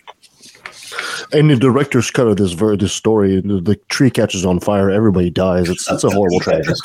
I mean, aren't Christmas trees like trees. aren't they super flammable? There's like the like they have like their sap. It's You like keep it watered very well. Yes. Well, so yeah, don't yeah. try this at home, kid. Yeah, yeah. Yeah. Uh, I think maybe can be that's. I don't know if they're super flammable when they're green, green, green. I guess, but uh, I, I was trying to Well, I heard the to my- sap is like flammable, but I, I could be mistaken. I was trying to explain to my daughter how before LED lights, you always had to make sure you kept the tree watered as much as possible because the old incandescent lights would get so hot. It was it was common to hear news stories of like people's houses burning down because their Christmas tree caught on fire. Mm-hmm. Which And, and and you guys are old enough to remember the old incandescent bulbs, which could get very hot. Nowadays, a couple years ago, I bought a Christmas tree, of course, an artificial tree, but the LED lights are insinuated all through it, Mhm. and there's an app for that. So I can have snow falling. I can have, I can have the Denver Bronco logo, you know, going around my tree. why would you want that? Holy shit! Why would you want the Denver Broncos in your Because I live in Colorado. Broncos are kind of cool, you know. Broncos are all right, you know. Yeah. And then if we want to go all the way back to Charlie Brown Christmas with the aluminum Christmas trees, it's where the tree was almost completely tinsel, and then they would put this high power color, uh, this high power lamp with uh, theater gels rotating in front of it, so the tree would change color, and that was like super high tech. But that used to catch on fire too, if I remember. it was a uh, uh, after a few accidents, it lost popularity. If you Or am I wrong? As it, as. No, no, that's true. Um, when I was a kid, we would do that. We would have a, a gel with that had three different colors in it, you know, kind of triangles, three different colors. And as they would rotate, they would light up the tree. Sometimes we would have what was called frocked trees. You know, you you spray on this snow-looking stuff. Yes. Oh yeah, I remember that from my childhood. Yeah, they, they yeah they, they they stopped that when when they found out asbestos was bad for you, right? Yeah. if, if you watch, if you watch The Bishop's Wife, which is an old Christmas movie with with Cary Grant, Cary Grant, yeah. David Niven, he decorates the tree with tinsel, which is intended to simulate um, ice. What are they called? Icicles. Icicles, right? Icicles. Yeah. Nobody does that anymore. Uh, that metallic look of icicles. I did that one year. Messy. That's because when you have to pick up the tree, you have to pick up all the tinsel on the ground. And you can't even vacuum it up. Clogs up the vacuum. It's It could be worse. Uh, pets will eat it. Yeah, that's what I was gonna Oh, say. that's I remember, I remember having tinsel on the tree as a kid, and our cat would be running around a house with tinsel out of his butt with a turd on the end. And it was like, just like a bouncing turd and a, uh, chasing the cat. It was uh, It made it all the way through the dog. everybody. Wow! Pardon? It made it Oh, all yeah. the way through. No, it didn't make it all the way through. We had to pull the rest of it out, and the cactus was not singing jingle bells when we were doing it. It was, uh, Oh wow. it Okay. was more like a bad rendition of "Oh Holy Night." It was a, or Ave Maria. I don't know. so, so okay, so now we we've talked a lot about the Christmas tree. Let's let's move on to another tradition that we do. How about you know, um, how about the stockings? Any, Bill, any any any thoughts on how the whole stocking on the chimney thing kind of started out? Well, there, there's one story that goes like this Saint Nicholas, who was a historical character that uh, lived back in the late 200s and early 300s. His name was was Nicholas, and he was a bishop of Myra in modern day Turkey. Um, a man of some importance. He actually went to the Council of Nicaea that was called by the emperor uh, uh, Constantine, the first Christian emperor, and I, I put quotes around that because he did not make Christianity the, the religion of Rome. That was Theodosius I, a, a few decades later. But he was very friendly toward Christianity, and he called all these bishops together uh, in Nicaea to decide a number of theological issues. One is the dating of Easter. Invite me back for your Easter show, and I'll explain why we have Easter then. Anyway, uh, St. Nicholas was one of the bishops who was called amongst 180 other uh, church leaders to Nicaea, just outside of Constantinople. In any event, he was a very generous man, and, and the story goes that there was there was a family uh, of a man who had three young daughters who were getting ready to to to be of marriageable marriageable age, but he had no money for dowries. And so he was afraid that his daughters would turn to prostitution, and it was it was a very sad story. So what Nicholas did was the there was a stocking uh, drying out by their chimney uh, or uh, the fireplace. The oldest daughter had put her wet stocking there, and so he dropped a small bag of gold down the chimney such that it would fall into the stocking. And now the now the oldest daughter has a dowry and she could get married. And the next night, the other two girls set up their stockings by the fireplace so that they could get dowries as well. But those three bags of gold became the three orbs of gold that we associate with pawnbrokers. So if you ever go to a pawnbroker shop or look at their sign, they often have three orbs of gold, and it goes back uh, to St. Nicholas. So that's one possible story of stockings, chimneys, gifts landing in in um, in stockings. Oh wow! Yeah, I had no idea about the uh, the pawn shop uh, link to it. I had no idea. Yeah, I didn't know that either. That's awesome. I Oh, did. Of course you did, man. Like you can. There- there's another- stuff. yeah, there, there's one that I can't uh, quite figure out. I was reading something about a, a symbol of Saint Nicholas that uh, you'll that you that we still find on a lot of sailing ships n- nowadays, because he was also the patron saint of uh, sailors, and there was some sort of symbol of, of Saint Nicholas that uh, that they still put that you'll still find in in ships. But I I, Yeah, I didn't. I don't remember that story, yes, but he was the patron saint of a number of, of different things. a lot of things. What's interesting is his day is December the 6th. So St. Nicholas Day is December the 6th, the feast of St. Nicholas. And it commemorated when he died. He was he was martyred uh, as a Christian. Most saint days are tied to the death of the saint. Um, because back then, people did not pay attention to when you were born. We celebrate Martin Luther King Jr.'s birthday, but back then, unless you were royalty, unless you were part of Caesar's household, they didn't pay attention to when you were born. They paid attention to when you died. Uh, and that was celebrated and commemorated uh, with a feast. So, Santa Lucia, for example, um, her her saint day is in December as well. She's the patron saint of Nordic countries, but she's also the patron saint of Sicily, which is where my mother's family comes from. So, so yeah, a, a saint will typically have a variety of things that they are the patron for. Oh. How many stand up comics did it take to make fun of the fact that people were celebrating people's deaths before they changed that? right?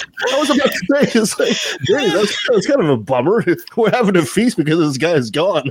yeah, and we're going to remember his goneness forever. He's By gone. the day that Yeah, he's gone.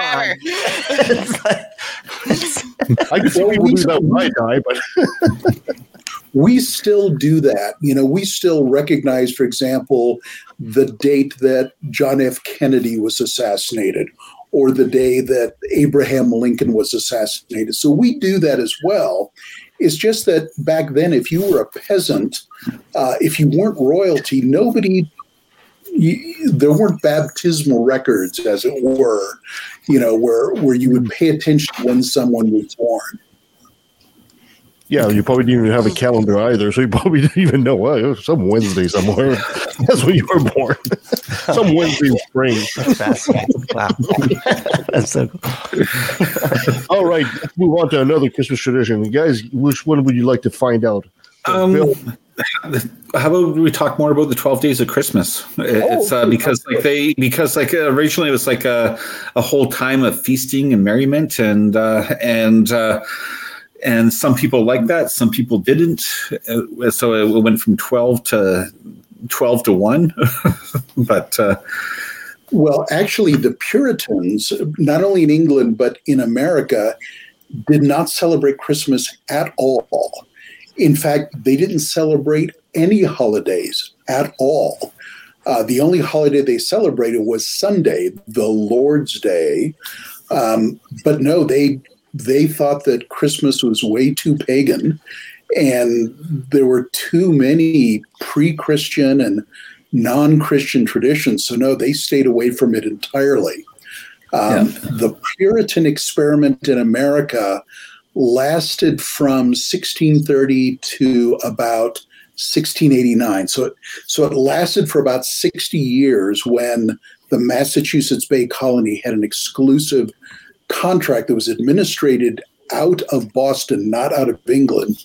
But that fell apart in, in uh, 1689 and 1690, and it was consolidated with the uh, Plymouth uh, contract that was administrated out of England. So the Puritan experiment uh, ended at that time. yeah But in yeah England and the Puritans did not observe Christmas. Yeah, Crom- Cromwell in England, if I remember, he uh, he canceled Christmas, and I believe, and it was so unpopular. Uh, if I recall, there was like a letter written or a petition written saying, "Give us Christmas or give us a new king," and, and it was a. Uh, Damn, it's Wow. like if Jehovah's Witnesses like run everything, like ran everything. You know? Like, Jesus, that's scary. What's interesting, if you ever go to England and you go to the Parliament building, there's a statue of Oliver Cromwell there. Um, he was a great leader in the Civil War, the British Civil War, um, but he was also very unpopular. Um, and the fact that he had eliminated a lot of things that people liked um, kind of led to the the failure of the continuation of um, the long parliament and all of the reforms that he wanted. And upon his death, his son succeeded him. His son was not a good military leader, uh, and the British people brought back um, Charles I to be their to be their king. And with Charles I, you got all of the things uh, related to Christmas that you're talking about, all the traditions of that. Yeah. But yeah, Christmas back then though it was a lot like very different than how we celebrate Christmas today, right? It was like back then it was like mostly feasting, partying, uh, lots of games, ghost stories, the uh, uh, a lot of left, and it did have like a lot of leftover pagan exercises, uh, like you know, like uh, the King of Fools, uh, which was uh, I don't know if you want to. when you said that? Oh, pardon? Why are you looking at me when you said the king of Fools? He did. I saw him. He looked. It, it was, it was, it was a muscle reflex. When you said that. We're all in the same studio. You know, a couple of a couple of decades ago, uh, some woman, one of my readers of my blog, sent me an email and said, Hey, could you help my daughter? She's writing an article on what American colonial Christmas looked like. Um, and I, I helped her a little bit. Uh, there was much more around the feasting, much more around fruits. There's certain fruits that become available um, at this time of the year in season. Oranges, for example, apples, um, for example, pineapples were really. If you could get your hands on a pineapple, boy, you were the king of Christmas. But yeah, a lot of a lot of our traditions around the twelve days of Christmas come from these pre-Christian societies, oh, like the Germanic Norse ones we talked about with mm-hmm. associated with Yule. When we talk about a Yule log, we talk about a confection, right? You know, it's got chocolate and cream and all that kind of stuff. Back then, they chopped down a tree and stuck one end of it into a fire and ignited it and it would take about 12 days to burn the whole tree. You know, they just kind of moved the tree over the fire, and it would take about 12 days. So we, a lot of our tradition, a- lot of it is European, so it comes from the the German Nordic background, but some of it goes back to Roman times uh, with the solstice. Most societies, most cultures have a celebration around the winter solstice. And from an astronomical perspective, the solstice is the sun standing still. That's what it means in Latin. And what that means is the declination of the sun in the sky reaches the lowest point. That's why our days are shortest then, our, our daylight. And then it starts to move back up again. What the Romans did with this, and, and we know about this going back about 100 years before Jesus. That's the first time we hear about the solstice. What the Romans celebrated was the fact that the sun was unconquerable. It looks like the sun is going to be extinguished, but no, it stands still toward the end of December and then it starts coming back up again. Yay! and in about 274 AD, the Emperor Aurelian reinvigorated the solstice. And he built a temple of Saturn uh, about it, and he popularized the idea of Sol Invictus, the unconquerable sun, and the saying "Io Saturnalia," which means uh, great Saturn. So the Saturnalia was the name of the holiday associated with the solstice. And as you know from your Greek mythology, Greco Roman mythology, Saturn was the head of the Titans. Uh, his, his Greek name was Kronos. He was the father of the Olympian gods. Now we're familiar with the Olympian gods, you know, Zeus and Hera and Aphrodite and Apollo, but their progenitors were the Titans. And the Titans in, included uh, Kronos, the, the god of time. And Cronus had, had all these children, but in, in Rome, he's called Saturn. And the Saturnalia was a religious uh, celebration to, to honor Saturn.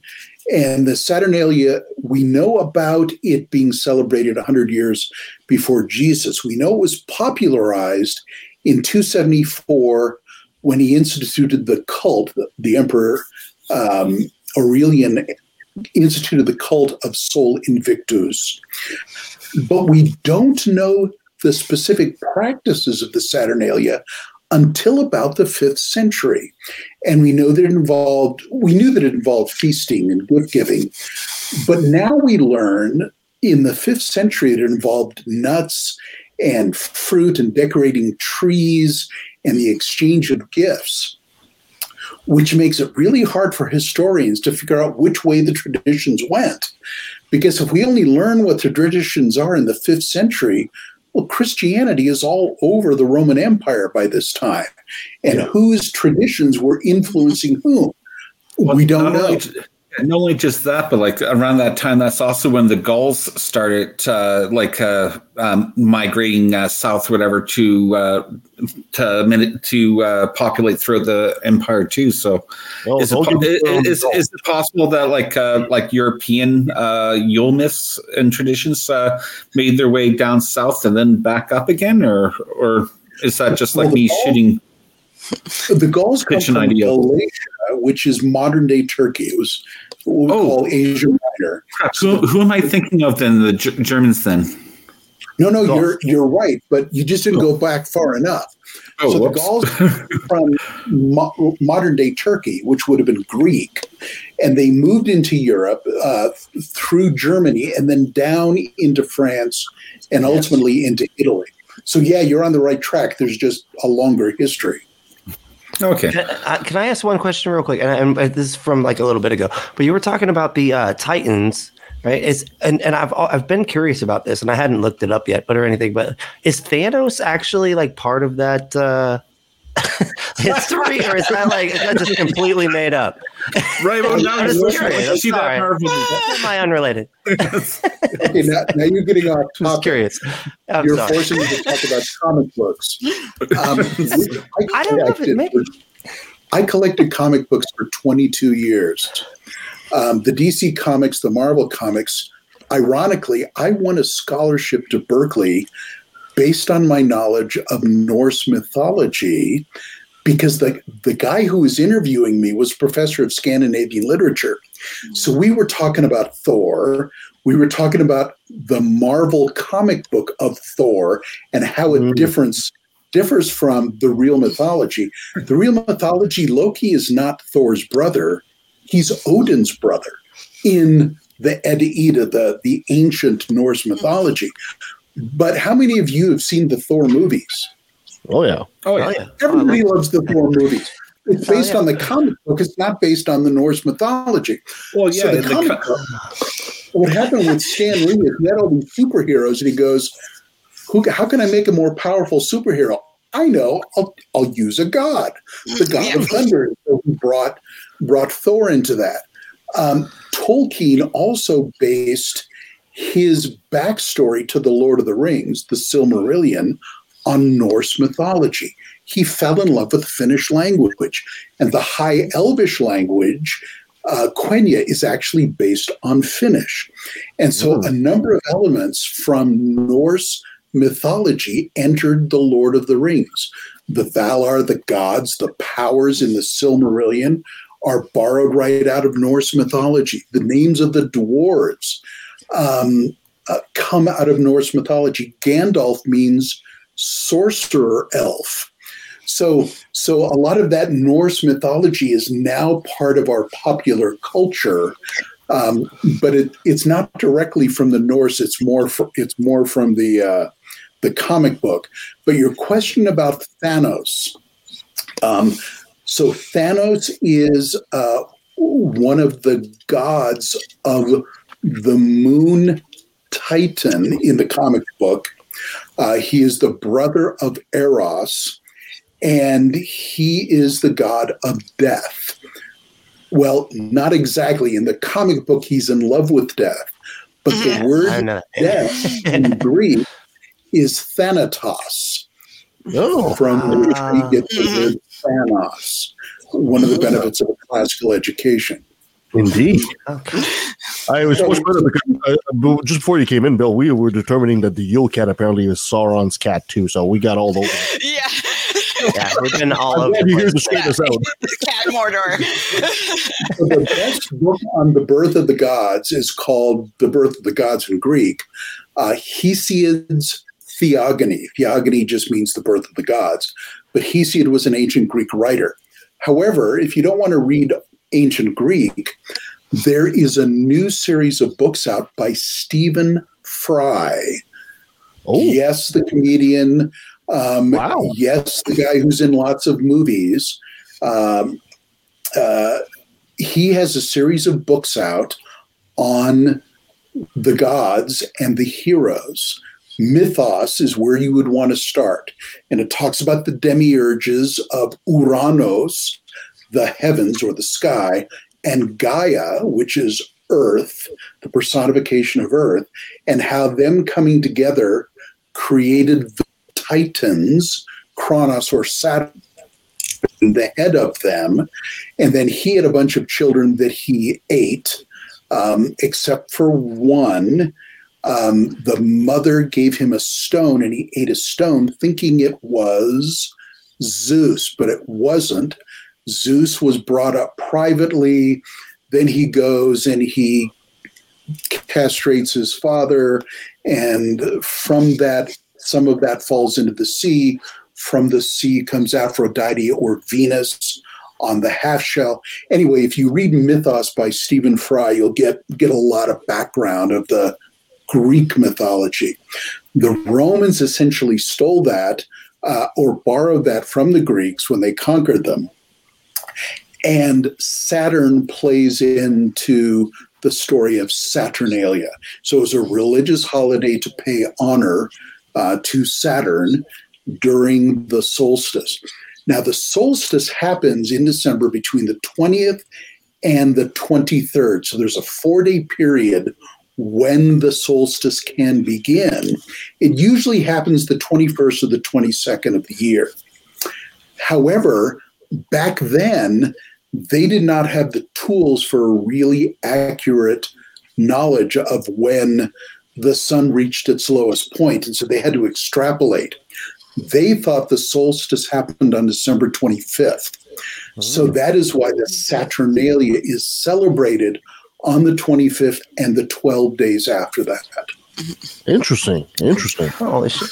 And then that, that that changed again when it uh, switched from the uh, Julian to the Gregorian calendar, right? That's why like some countries will will celebrate Christmas in January Uh, Yes, because and that's an interesting point. Thanks to Julius Caesar, um, who reformed the, the calendar, and this is before Jesus because he died 44 BC. Uh, you've got the Julian calendar, but when we switched to the Gregorian, to the uh, Gregorian, did I say that right? Gregorian calendar from by Pope, Pope Gregory. the dates shifted. Now, what's interesting is the eastern part of the world, I don't mean Asia, I mean Eastern Europe, the Eastern Orthodox Church celebrates on January the 6th. It's called Epiphany, and it's also called the Three Kings Day, the, the Magi, the coming of the Magi. And in Latin America, it's called Three Kings Day. But Epiphany means sh- shining forth, and they celebrate on January the 6th. Uh, the night before is called Twelfth Night, meaning the 12th day of Christmas. And it was so popular that Shakespeare wrote a play about it. No, that would that would explain so much because I, I was so confused because uh, when I switched from the Julian calendar, I switched to the Advent calendar instead of Gregorian. It was nothing was it was nothing but chocolate. So I that was completely. It wasn't even good chocolate. It was that wax cheap. Yeah, it was not even good chocolate. I was like, I'm glad, I'm the glad about the Gregorian calendar is that different countries shifted to it at different times. So in America, which was English, this was in the 1700s. So it's difficult to determine how old Benjamin Franklin was because the calendar shifted during his life. Oh. Ah, so when was his birthday? Well, it depends on which calendar you're using. Well, that's confusing. weird. But knowing Benjamin Franklin, you probably even had two birthdays just because of that. You know. he wanted to switch. That's what it was. Uh, for Benjamin Franklin, every day was his birthday. If I remember, like he spent a lot of his later years partying it down in Fer- in Paris. but oh yeah, it's, uh, oh yeah. You love the French lady. That's for sure. no, I gotta ask uh, another Christmas tradition. I, I've always kind of puzzled a bit about. What is it about red, green, and gold? What is it about these three colors you always see that at Christmas? Um, certainly red and green. Gold and silver are both popular in different ways. Um, I just wrote an article recently on the Carol of the Bells. Um, and that usually refers to silver bells. There's a line in the song that talks about the silver bells and talks about Christmas. It's based on an old Ukrainian folk song that not only had nothing to do with Christmas, it was popular in pre-Christian Ukraine, um, but a Ukrainian choir came to America about 100 years ago and performed at um, Carnegie Hall. And people loved this traditional song, you know, dun da da dun dun da da dun. And 16 years later, an American composer added English words to it and tied it to Christmas, Christmas bells, and all about Christmas. And so now it's a Christmas carol, but that's what it wasn't originally. But Ukraine's in the news, so um, I wrote this article on that. Um, the red that's and the kinda like- I'm sorry. Go ahead. Well, no, I was going to say that's kind of like Handel's Messiah. Like Handel's Messiah is like associated with Christmas time, but uh, originally it was for Easter. Yes, you're exactly right. Um, I've written two articles on that. One is on the reception in Dublin. He lived in Dublin, and that's where he wrote it. And it was performed by the um, St. Patrick Choir and the Christchurch Choir, um, and it was it was fabulously popular. They raised money. A number of people in workhouses were were freed from the money that was raised. Then it was performed a year later in England, and it did not do well. Uh, it was done at the Royal Opera House, and they, they had to hide the name. There was so much resistance. They called it a sacred oratorio. Um, anyway, but uh, the red and the green come from the plants that are often used for Christmas. One is holly, which has red berries. The other is mistletoe, which usually has white berries. But I believe that's why those colors are popular, you know, on on trees and, and lights and houses and all that kind of stuff. Uh, I think that It's, Yeah, they were also. um, cri- I was going to say they were also. Go ahead, Helen. I'm horrible for interrupting. um, no, I was just going to say that also too because um, green is the color of life. Um, of, of of so it's a reminder also too that spring is coming and it's connected to the solstice because in the winter every and it was believed in ancient cultures that the earth went to sleep. I don't buy green, that. yeah, I don't buy and, that. I and think there the was green and is just the color of money you spend on it. yeah, and also too. That's not good. That's good. but and also the evergreen trees that didn't um, lose their needles and change its color in the winter compared to um, other trees that you know would go to sleep like die in the wintertime yeah, yeah. And mistletoe was a miraculous plant in that it is evergreen, but it has no roots. It is a semi-parasite. Um, it it takes its nutrients from the plant that it's attached to, usually a tree, but it also can do some photosynthesis. Ironically, the story of mistletoe goes back to Norse mythology. Uh, and it goes back to Frida and Baldar, not Thor, but Baldar, and how Baldar was was well loved. Everybody loved him, um, but Loki didn't like him, and um, a promise was was made uh, about him. Uh, but Loki went to a blind god and convinced him to fashion an arrow made out of mistletoe, and it was shot and it hit Baldar and he died. And there was weeping and kissing and all this kind of stuff associated with the story. That's kind of the pre-Christian story behind mistletoe. Now it's the kissing plant. But well, yes, it's it'd be much more exciting instead of kissing under the mistletoe. You get to shot an arrow at somebody. That'd be way more exciting. that gets people hopping. It certainly does. Now, yes. If I remember, if I if I remember correctly, um, the uh, during the Victorian ages, where everything started to become a little bit more prudish, they they took issue with kissing under the mistletoe, so they added a, a tradition that whenever someone kissed under the mistletoe, you had to remove a berry. And then once all the berries were off the mistletoe, it's like you couldn't kiss under it anymore. It- I've not, uh, I've not heard that one. That's that's Oh, okay. Yes. Do you remove two berries? I I don't know if it's a French kiss. Do you? Yeah, exactly. You tell me you're like, I, I, I, this, is a, this is a crappy kiss. I'm just gonna add a berry. I'm just gonna know. you better look this up. And if it's head, you just remove the whole thing. You just Yeah. we're good. We're just done. Bill, Bill, thank you so much for coming on the show and explaining all these Christmas traditions to us. Really appreciate that, buddy. Uh, if people want to find out more about your research and everything you're doing, where can they find you? They can come to billpetro.com. I'm currently running 40 articles on the history behind Christmas, uh, starting with the beginning of Advent all the way up to um, January the 6th with Epiphany or Three Kings Day.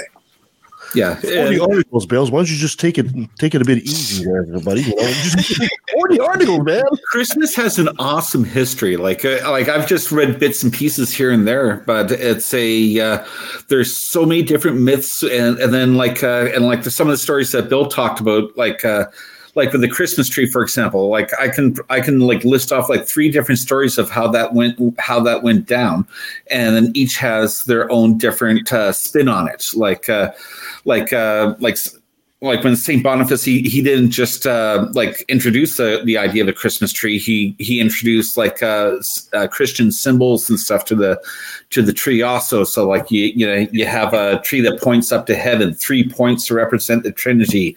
The uh, um, uh, resurrecting the tree, getting your home re- uh, to represent the resurrection. It's a there's like a, a there's so much history to the holiday and a lot of history that that uh, like that just gets forgotten over the years. So it's, really great to have someone delve into that so that other people can read up on it and uh, especially if they enjoy the uh, the little tidbits of history because the, the, uh, all the cultural stuff from history i think is a lot more fun and interesting than uh, memorizing what king killed what cousin uh, in what year or whatever. It's uh, Bill, thank Yeah. you so much for your time. I appreciate that. I will wish you a happy holiday season, good sir, and uh, hope to see you back uh, for Easter for sure. We'll have to bring Bill back for that. Um, before I let you go, I think we should bring him back for Lupercalia. Ah. or Valentine's Day. You're a holiday guy, yeah, man. That- yeah. Valentine's Day, like the origins of the Roman Valentine's Day, where it's like you got naked priests whipping uh, uh, uh, women with uh, with uh, wolf entrails. Like you know, good times. Yes, you do. Troy, Nothing more romantic than that. Oh yeah. Bill, before I let you go, I gotta have you say again. Hi, this is Bill Petro, and I took a left in the valley. Hi, this is billpetro.com, and I took a left at the Valley. Fantastic. Thanks a lot, Bill, and Merry Christmas. Thank you. Thank you Cheers, so much, Merry Bill. Christmas, and Happy New Year. And Same happy to you, New Year. Same you. And Merry uh, like uh, as per usual, uh, this should probably air tomorrow. Um, or the audio part anyway, and I will send you a link. And feel free to share it as much as possible. You're part of the family. as Please do. Thanks. Hey, All gang, right, Bill. always chat with you. Love your Have a great day. Bill. Have a great holiday. Take care. Have a good We'll one. see you later. We're off air. Nope, not yet. Well, yes, Not yet. Oh no, I've ruined everything. Christmas is, all, is over. okay, everybody, start the holiday season over again. Oh, fantastic! Okay. All right. Oh, Bill's gone. Perfect. Okay. Okay. So uh, uh, let's let's finish the show. But also something I completely forgot. We forgot to do our skit. We forgot to do the skit. Oh yeah. But before we do that, I actually I don't even. Okay, so Here I am thinking, Well, so, okay, let's which get- skit was it? uh, I I've resent it, but don't worry, we're not going to do it right now. Um, Okay. All right, so let's keep on going like everything's been going fine, like we're not professionals. All right. Where is it? All right, well, that was Bill Petro. Thank you so much, Bill, for all this. Uh, I learned a lot. I don't know about you guys. It's always great Oh, to yeah. have Bill. Oh, yeah. Oh yeah, I love learning new Always. shit of history and why we do the things we do. Yeah. Well, it's Interesting. just- Yeah. well, like I was trying to say earlier, it's like the tidbits of history just brings it so much more alive than uh, just Yeah. memorizing dates. Like schools get completely wrong. Kids would enjoy history way more if they uh, if they could actually apply it to uh, apply it to the daily lives and stuff. But Yeah. So before I have a holiday question that I wanted to ask him, but we didn't get to. What is wassailing? Wassailing. go, go, go, go. Um, okay, so Christmas and Halloween used to have like a lot of similarities, and part of it was going door to door, uh, where like underprivileged people or just people in the town would go door to door and they would get treats, and, or and that's where caroling comes from. Right. But also was uh, the traditional wassailing, where um, um, each house would have like a big cauldron of uh, of uh, spiced alcoholic drink. So like I made a wassail one year, and it was like a mix of orange cloves, apple cider, uh, brandy, uh, various spices, and it was just basically like a communal batch, uh, batch of. Uh, of cider, more or less, that you would uh, that you would share and hand out to people coming to door to door uh, to warm them up. So it was. I, thought we, I thought we do Christmas at Troy's now from now on. It was like it was a Christmas mark. You know what? I didn't make my fr- uh, my Christmas fruitcake this year, and it's, and I liquor that thing up so like you, I take the cheesecloth and all you can smell is brandy. Last night I had my Yule party and I make a mulled wine and I put a half a bottle of brandy in it. Well, that, would, that would be like a type of mo- wassail, right? So yeah. I always forget about how good brandy is. It's delightful, you know. It's just delightful. Yeah, it is. I don't. We don't. I only buy it during the holidays. So I, I figured before we before we go tonight, uh, we probably want to share. I mean, we all come from different backgrounds. I mean, you guys are in Florida, we're in Canada. I'm French Canadian. You guys are English, and all that. I thought maybe you guys would try to want to share something about how you were celebrating Christmas as a child or something like that. You got anything special you'd like to share? Big no. For me, uh, as a kid, Christmas was crazy. It was because uh, everybody had to visit each other and see what each other got for Christmas. So we get up at five, six o'clock in the morning, open our presents. By 7.30, 8 o'clock, we were off to my grandmother's to watch her uh, unwrap her presents, and then we'd have a Christmas dinner.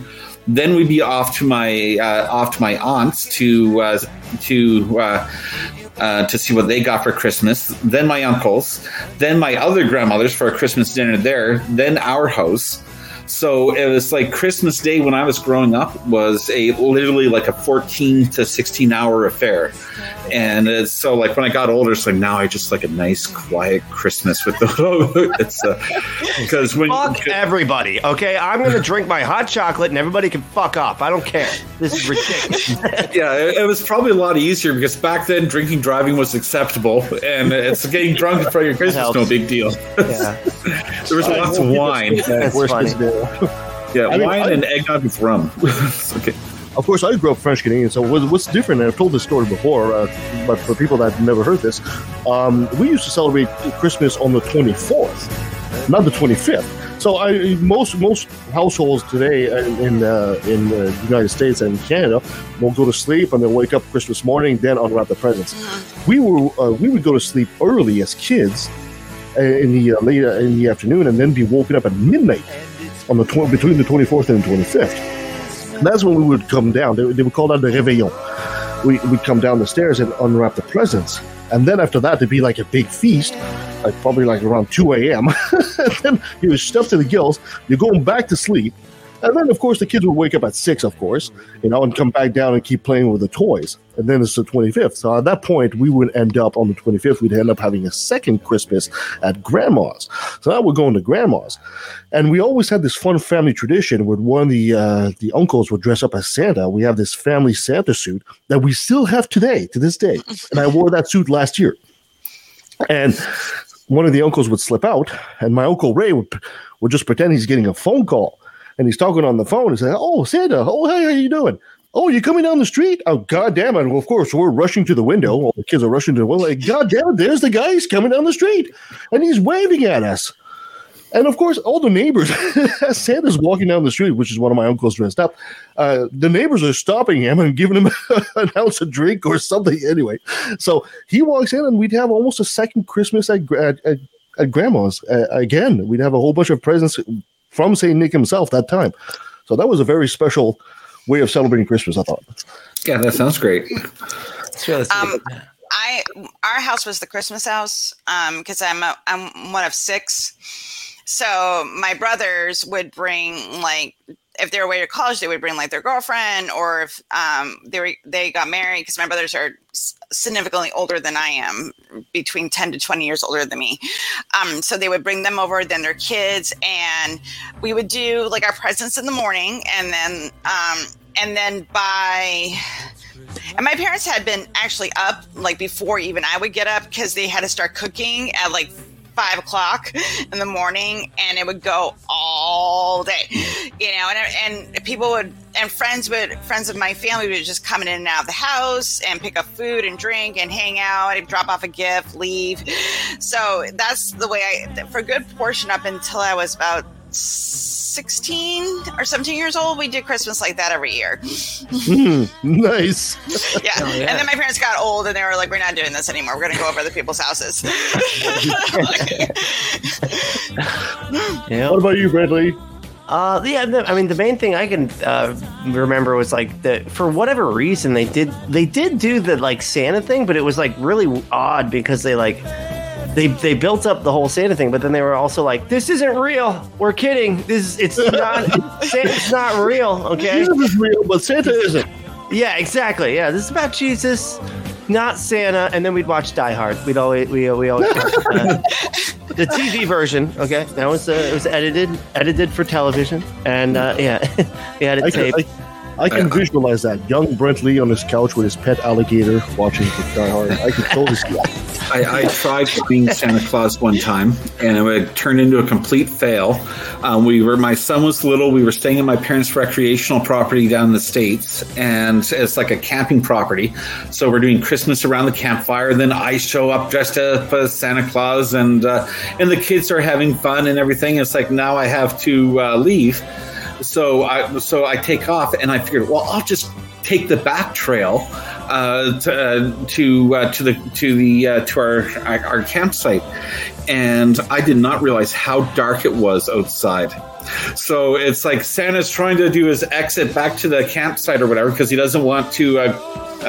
Uh, uh, leave the way he came in and all you hear is like bushes rust- rustling uh, rustling santa falling over it's, uh, there's a few oops and ups and, and, and it's uh, then santa walking back out through the bushes and I'm like i think i'm going to take the road so I, I ruined christmas but it was fun we laughed about it how, how far? How far? I mean, I don't know uh, if I'm not going to ask if you have kids or nieces and nephews, something like that. How far have you ever taken the Christmas myth to the kids as an adult? Um, you know what? I always treat the Christmas myth or in Santa Claus. I always try to put in the context of an allegory. That way, when the kids grow up older, it's a case where they uh, where they realize that oh, Santa Claus is just a representation of people uh, giving without wanting recognition of giving, and it's uh, and so it's a case where it's like uh, I'll I'll, t- I'll tell my kids when they're younger. It's a um, I believe in Santa. When you're older, I'll show you Santa Claus. But when you're an adult, you won't see Santa the same way as a kid. And and personally, I think you see him better.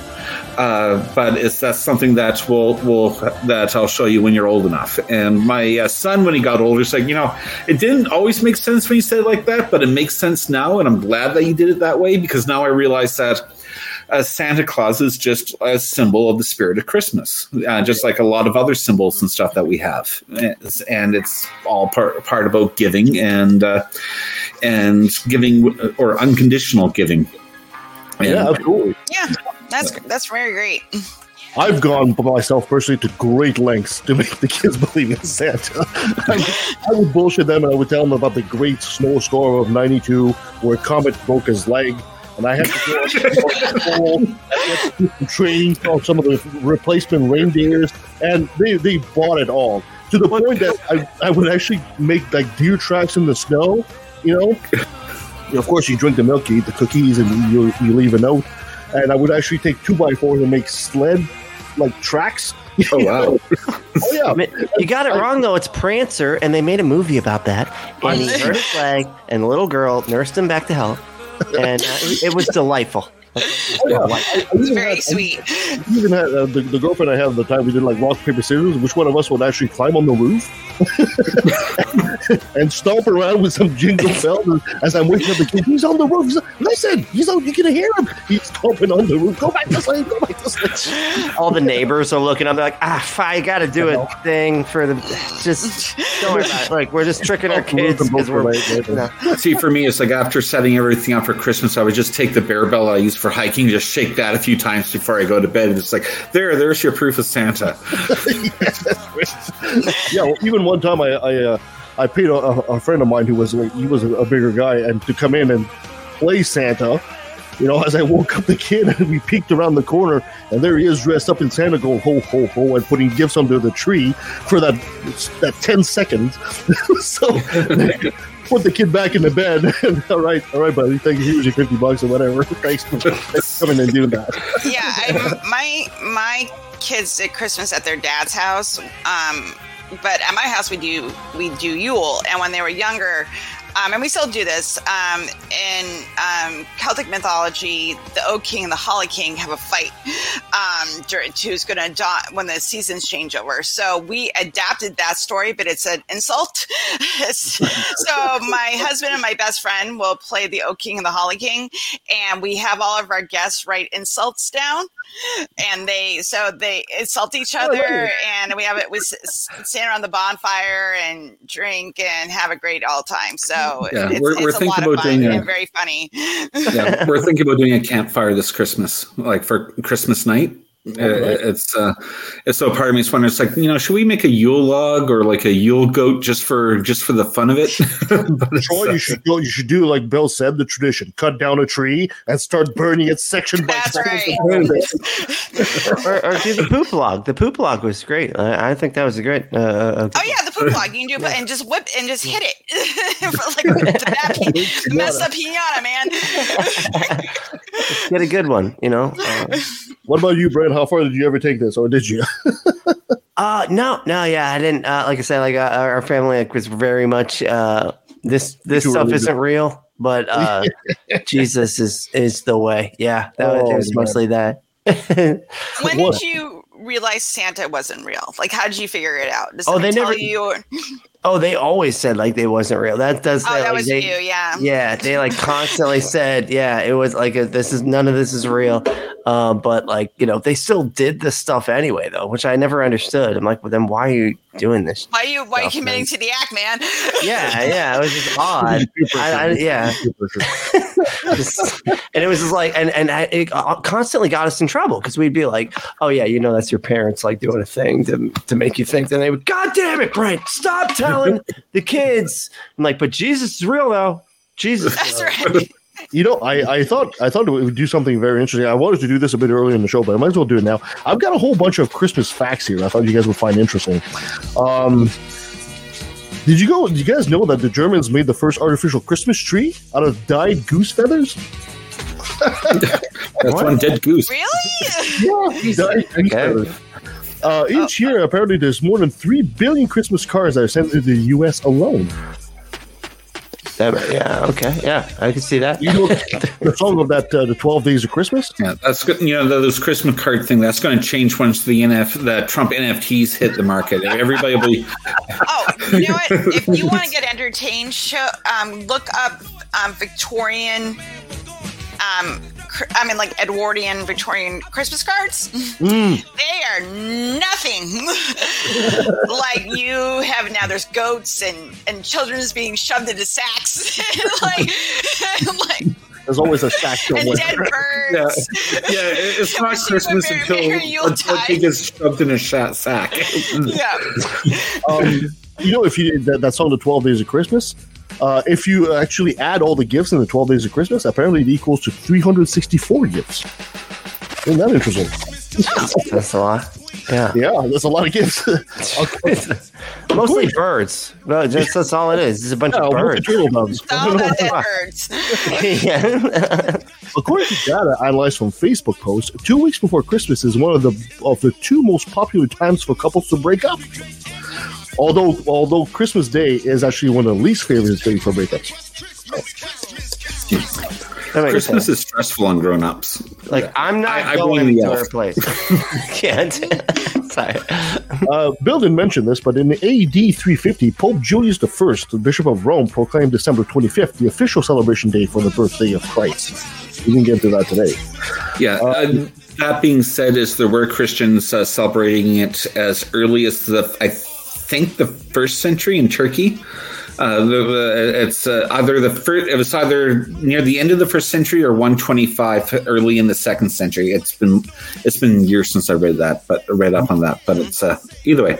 So it, yeah, December 25th was around celebrated by Christians for quite a while before it officially became canon.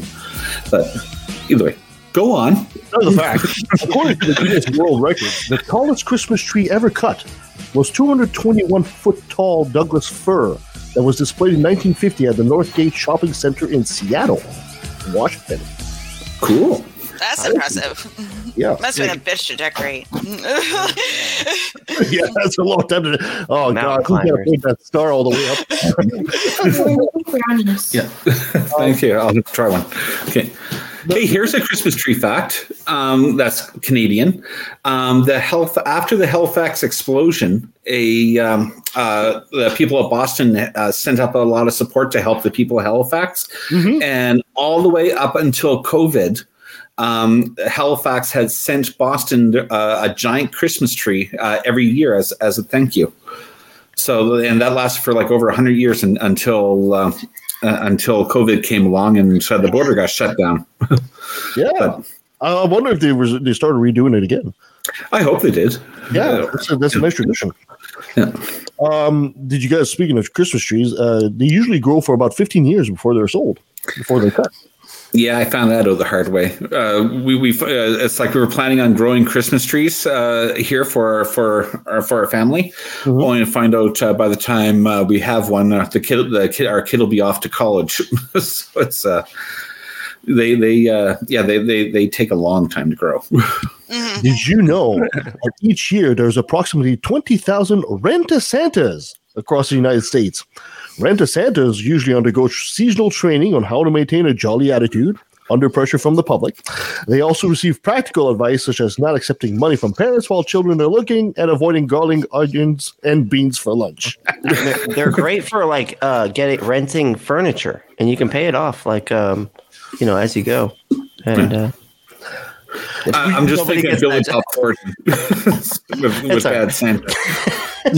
We talked about this last week a little bit. Uh, and, uh, in Poland, spiders or spider webs are common Christmas tree decorations because, according to legend, a spider wove a blanket for baby Jesus. In fact, the Polish uh, people consider spiders to be a symbol of goodness and prosperity at Christmas. We talked about this a bit last week, didn't we? Yeah, a little bit.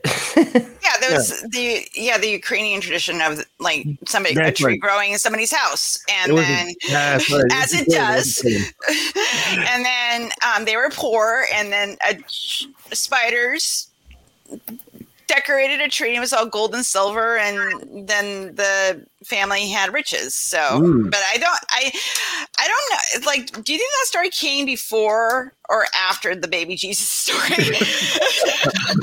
I, I'm As a just thinking. Yeah Like- spiders can weave waddling cloths I, I, I'm just thinking a few years back we didn't get our tree shooken. Like you know how you, when you if you ever get a live Christmas tree, you go to the lot and they'll put it into a shaker to get all the uh-huh. needles and, and other stuff out. We didn't do this, and it turned out that the tree was full of spider mites. Oh so God! The, so for the first, so for the first like two weeks of having a tree, I got the the, the vacuum vacuuming spider mites off the ceiling and all, off the walls. Like the entire house was infested with bit- little these little tiny spiders. that's a little yeah oh God, it's terrifying. You guys know that Alabama was the first state in the United States to officially recognize Christmas in 1836? So that's interesting. Alabama was that is like- interesting Yeah. i thought it would be the new englanders you know but Yeah, yeah. Um, the poinsettia is an actually native plant to Mexico, and it was cultivated by the Aztecs, who called the plant, I'm going to massacre this, Huitlacoquitl, which basically says flower which wilts. For the Aztecs, the plant's brilliant red color symbolized purity, and they often used medicinally to reduce fever. Wait, as opposed to the flowers that don't. what? Contrary to popular belief, the poinsettia is not poisonous, but the holly berries are. I did not know that. I thought for sure the poinsettia was poison. There's I thought, I, think you I thought you can't. Like we just got one last night, but I had I put it on my kitchen counter because I didn't want my cats to eat it. so There's actually a, like a Christmas story behind the poinsettia, like the how it got associated with Christmas, and it, it's a Christian story, but it's about a uh, a little girl who wants to uh, uh, put a gift on the altar for uh, Jesus, and then ends up gets these weeds, and then the uh, and then these weeds bloomed into a poinsettia as a miracle, and then this one church, so this one church in Mexico decorated their uh, church with poinsettias to celebrate this story or myth. And then some uh, florists in the states saw the church how pretty uh, the poinsettias were. And and for and of course it decorates well for christmas time. So then he brought it to uh, uh, he brought it to north america and i think the early 1900s or something like that. But, but either way everybody's got people walking behind them we got to hurry up Yes, my it's, my man bought me my present. So, Hey. oh, Hello, man. note, I have a poinsettia tattoo because my dad is a December birthday, so oh, I have a that's awesome. poinsettia on my elbow. and it's completely ir- ir- ironic that you're pointing a poinsettia at us Yes, yes. You guys know that President Teddy Roosevelt, who was pretty much a strong environmentalist, banned Christmas trees from the White House in 1901? I told you they're too flammable. They're too flammable. They're too hard. They are They're just bombs. Really. oh man! Um, did you guys know that during the Christmas season, nearly 28 sets of Lego are sold every second? There goes one. Wow. There goes another one. There You know, goes every five minutes, there's a parent uh, swearing, trying to put the Lego together for on Christmas Eve. It's a, Or they're or they're stepping on it in the middle of the night. Uh, yeah. And at, on Christmas night, the 25th, you're stepping on Legos in the middle of the night. Yeah. Ho, ho, oh, fuck. And that's how they came up with the movie Home Alone. And see, It's all Christmas stuff, really. So, Well, you know what? It's kind of funny you're saying the dried uh, the dried tree because in the United States, dried Christmas trees cause an estimated 100 fires, resulting in about 10 deaths and 15.7 million in property damage. they light right up, dude. I'm I figured that they would, I figured right that would have changed with LEDs, but Uh, well, you know, you know, it's a good question. I don't know. I, I'm telling you, I heard their sap is very flammable. I could be, you know, I'm just saying. Don't be a sap for the tree. it's definitely Well, sticky. Guys, guys, thank you so much for joining us, me, for uh, joining me on the show today. I really appreciate that. I will wish you and our audience, of course, a merry seasonal holidays. Call it what you want. Happy Have a happy celebration of the winter solstice. Practice or not practice in the, in the denomination of your choice. It's, uh, Exactly. Happy or Merry. Christmas. Yeah, happy end of the year celebration. Have a Yule all that's supposed to be cool. happy to each other. And, And don't get eaten by a Yule cat. Yeah, don't get eaten by Sauron's cat. That's right, exactly. It's huge. And we started this entire show with the war, the whiskey war, we're going to end up with the uh, "Merry Christmas, War is Over" song. Thank you so much, guys. Until next time. Until next time.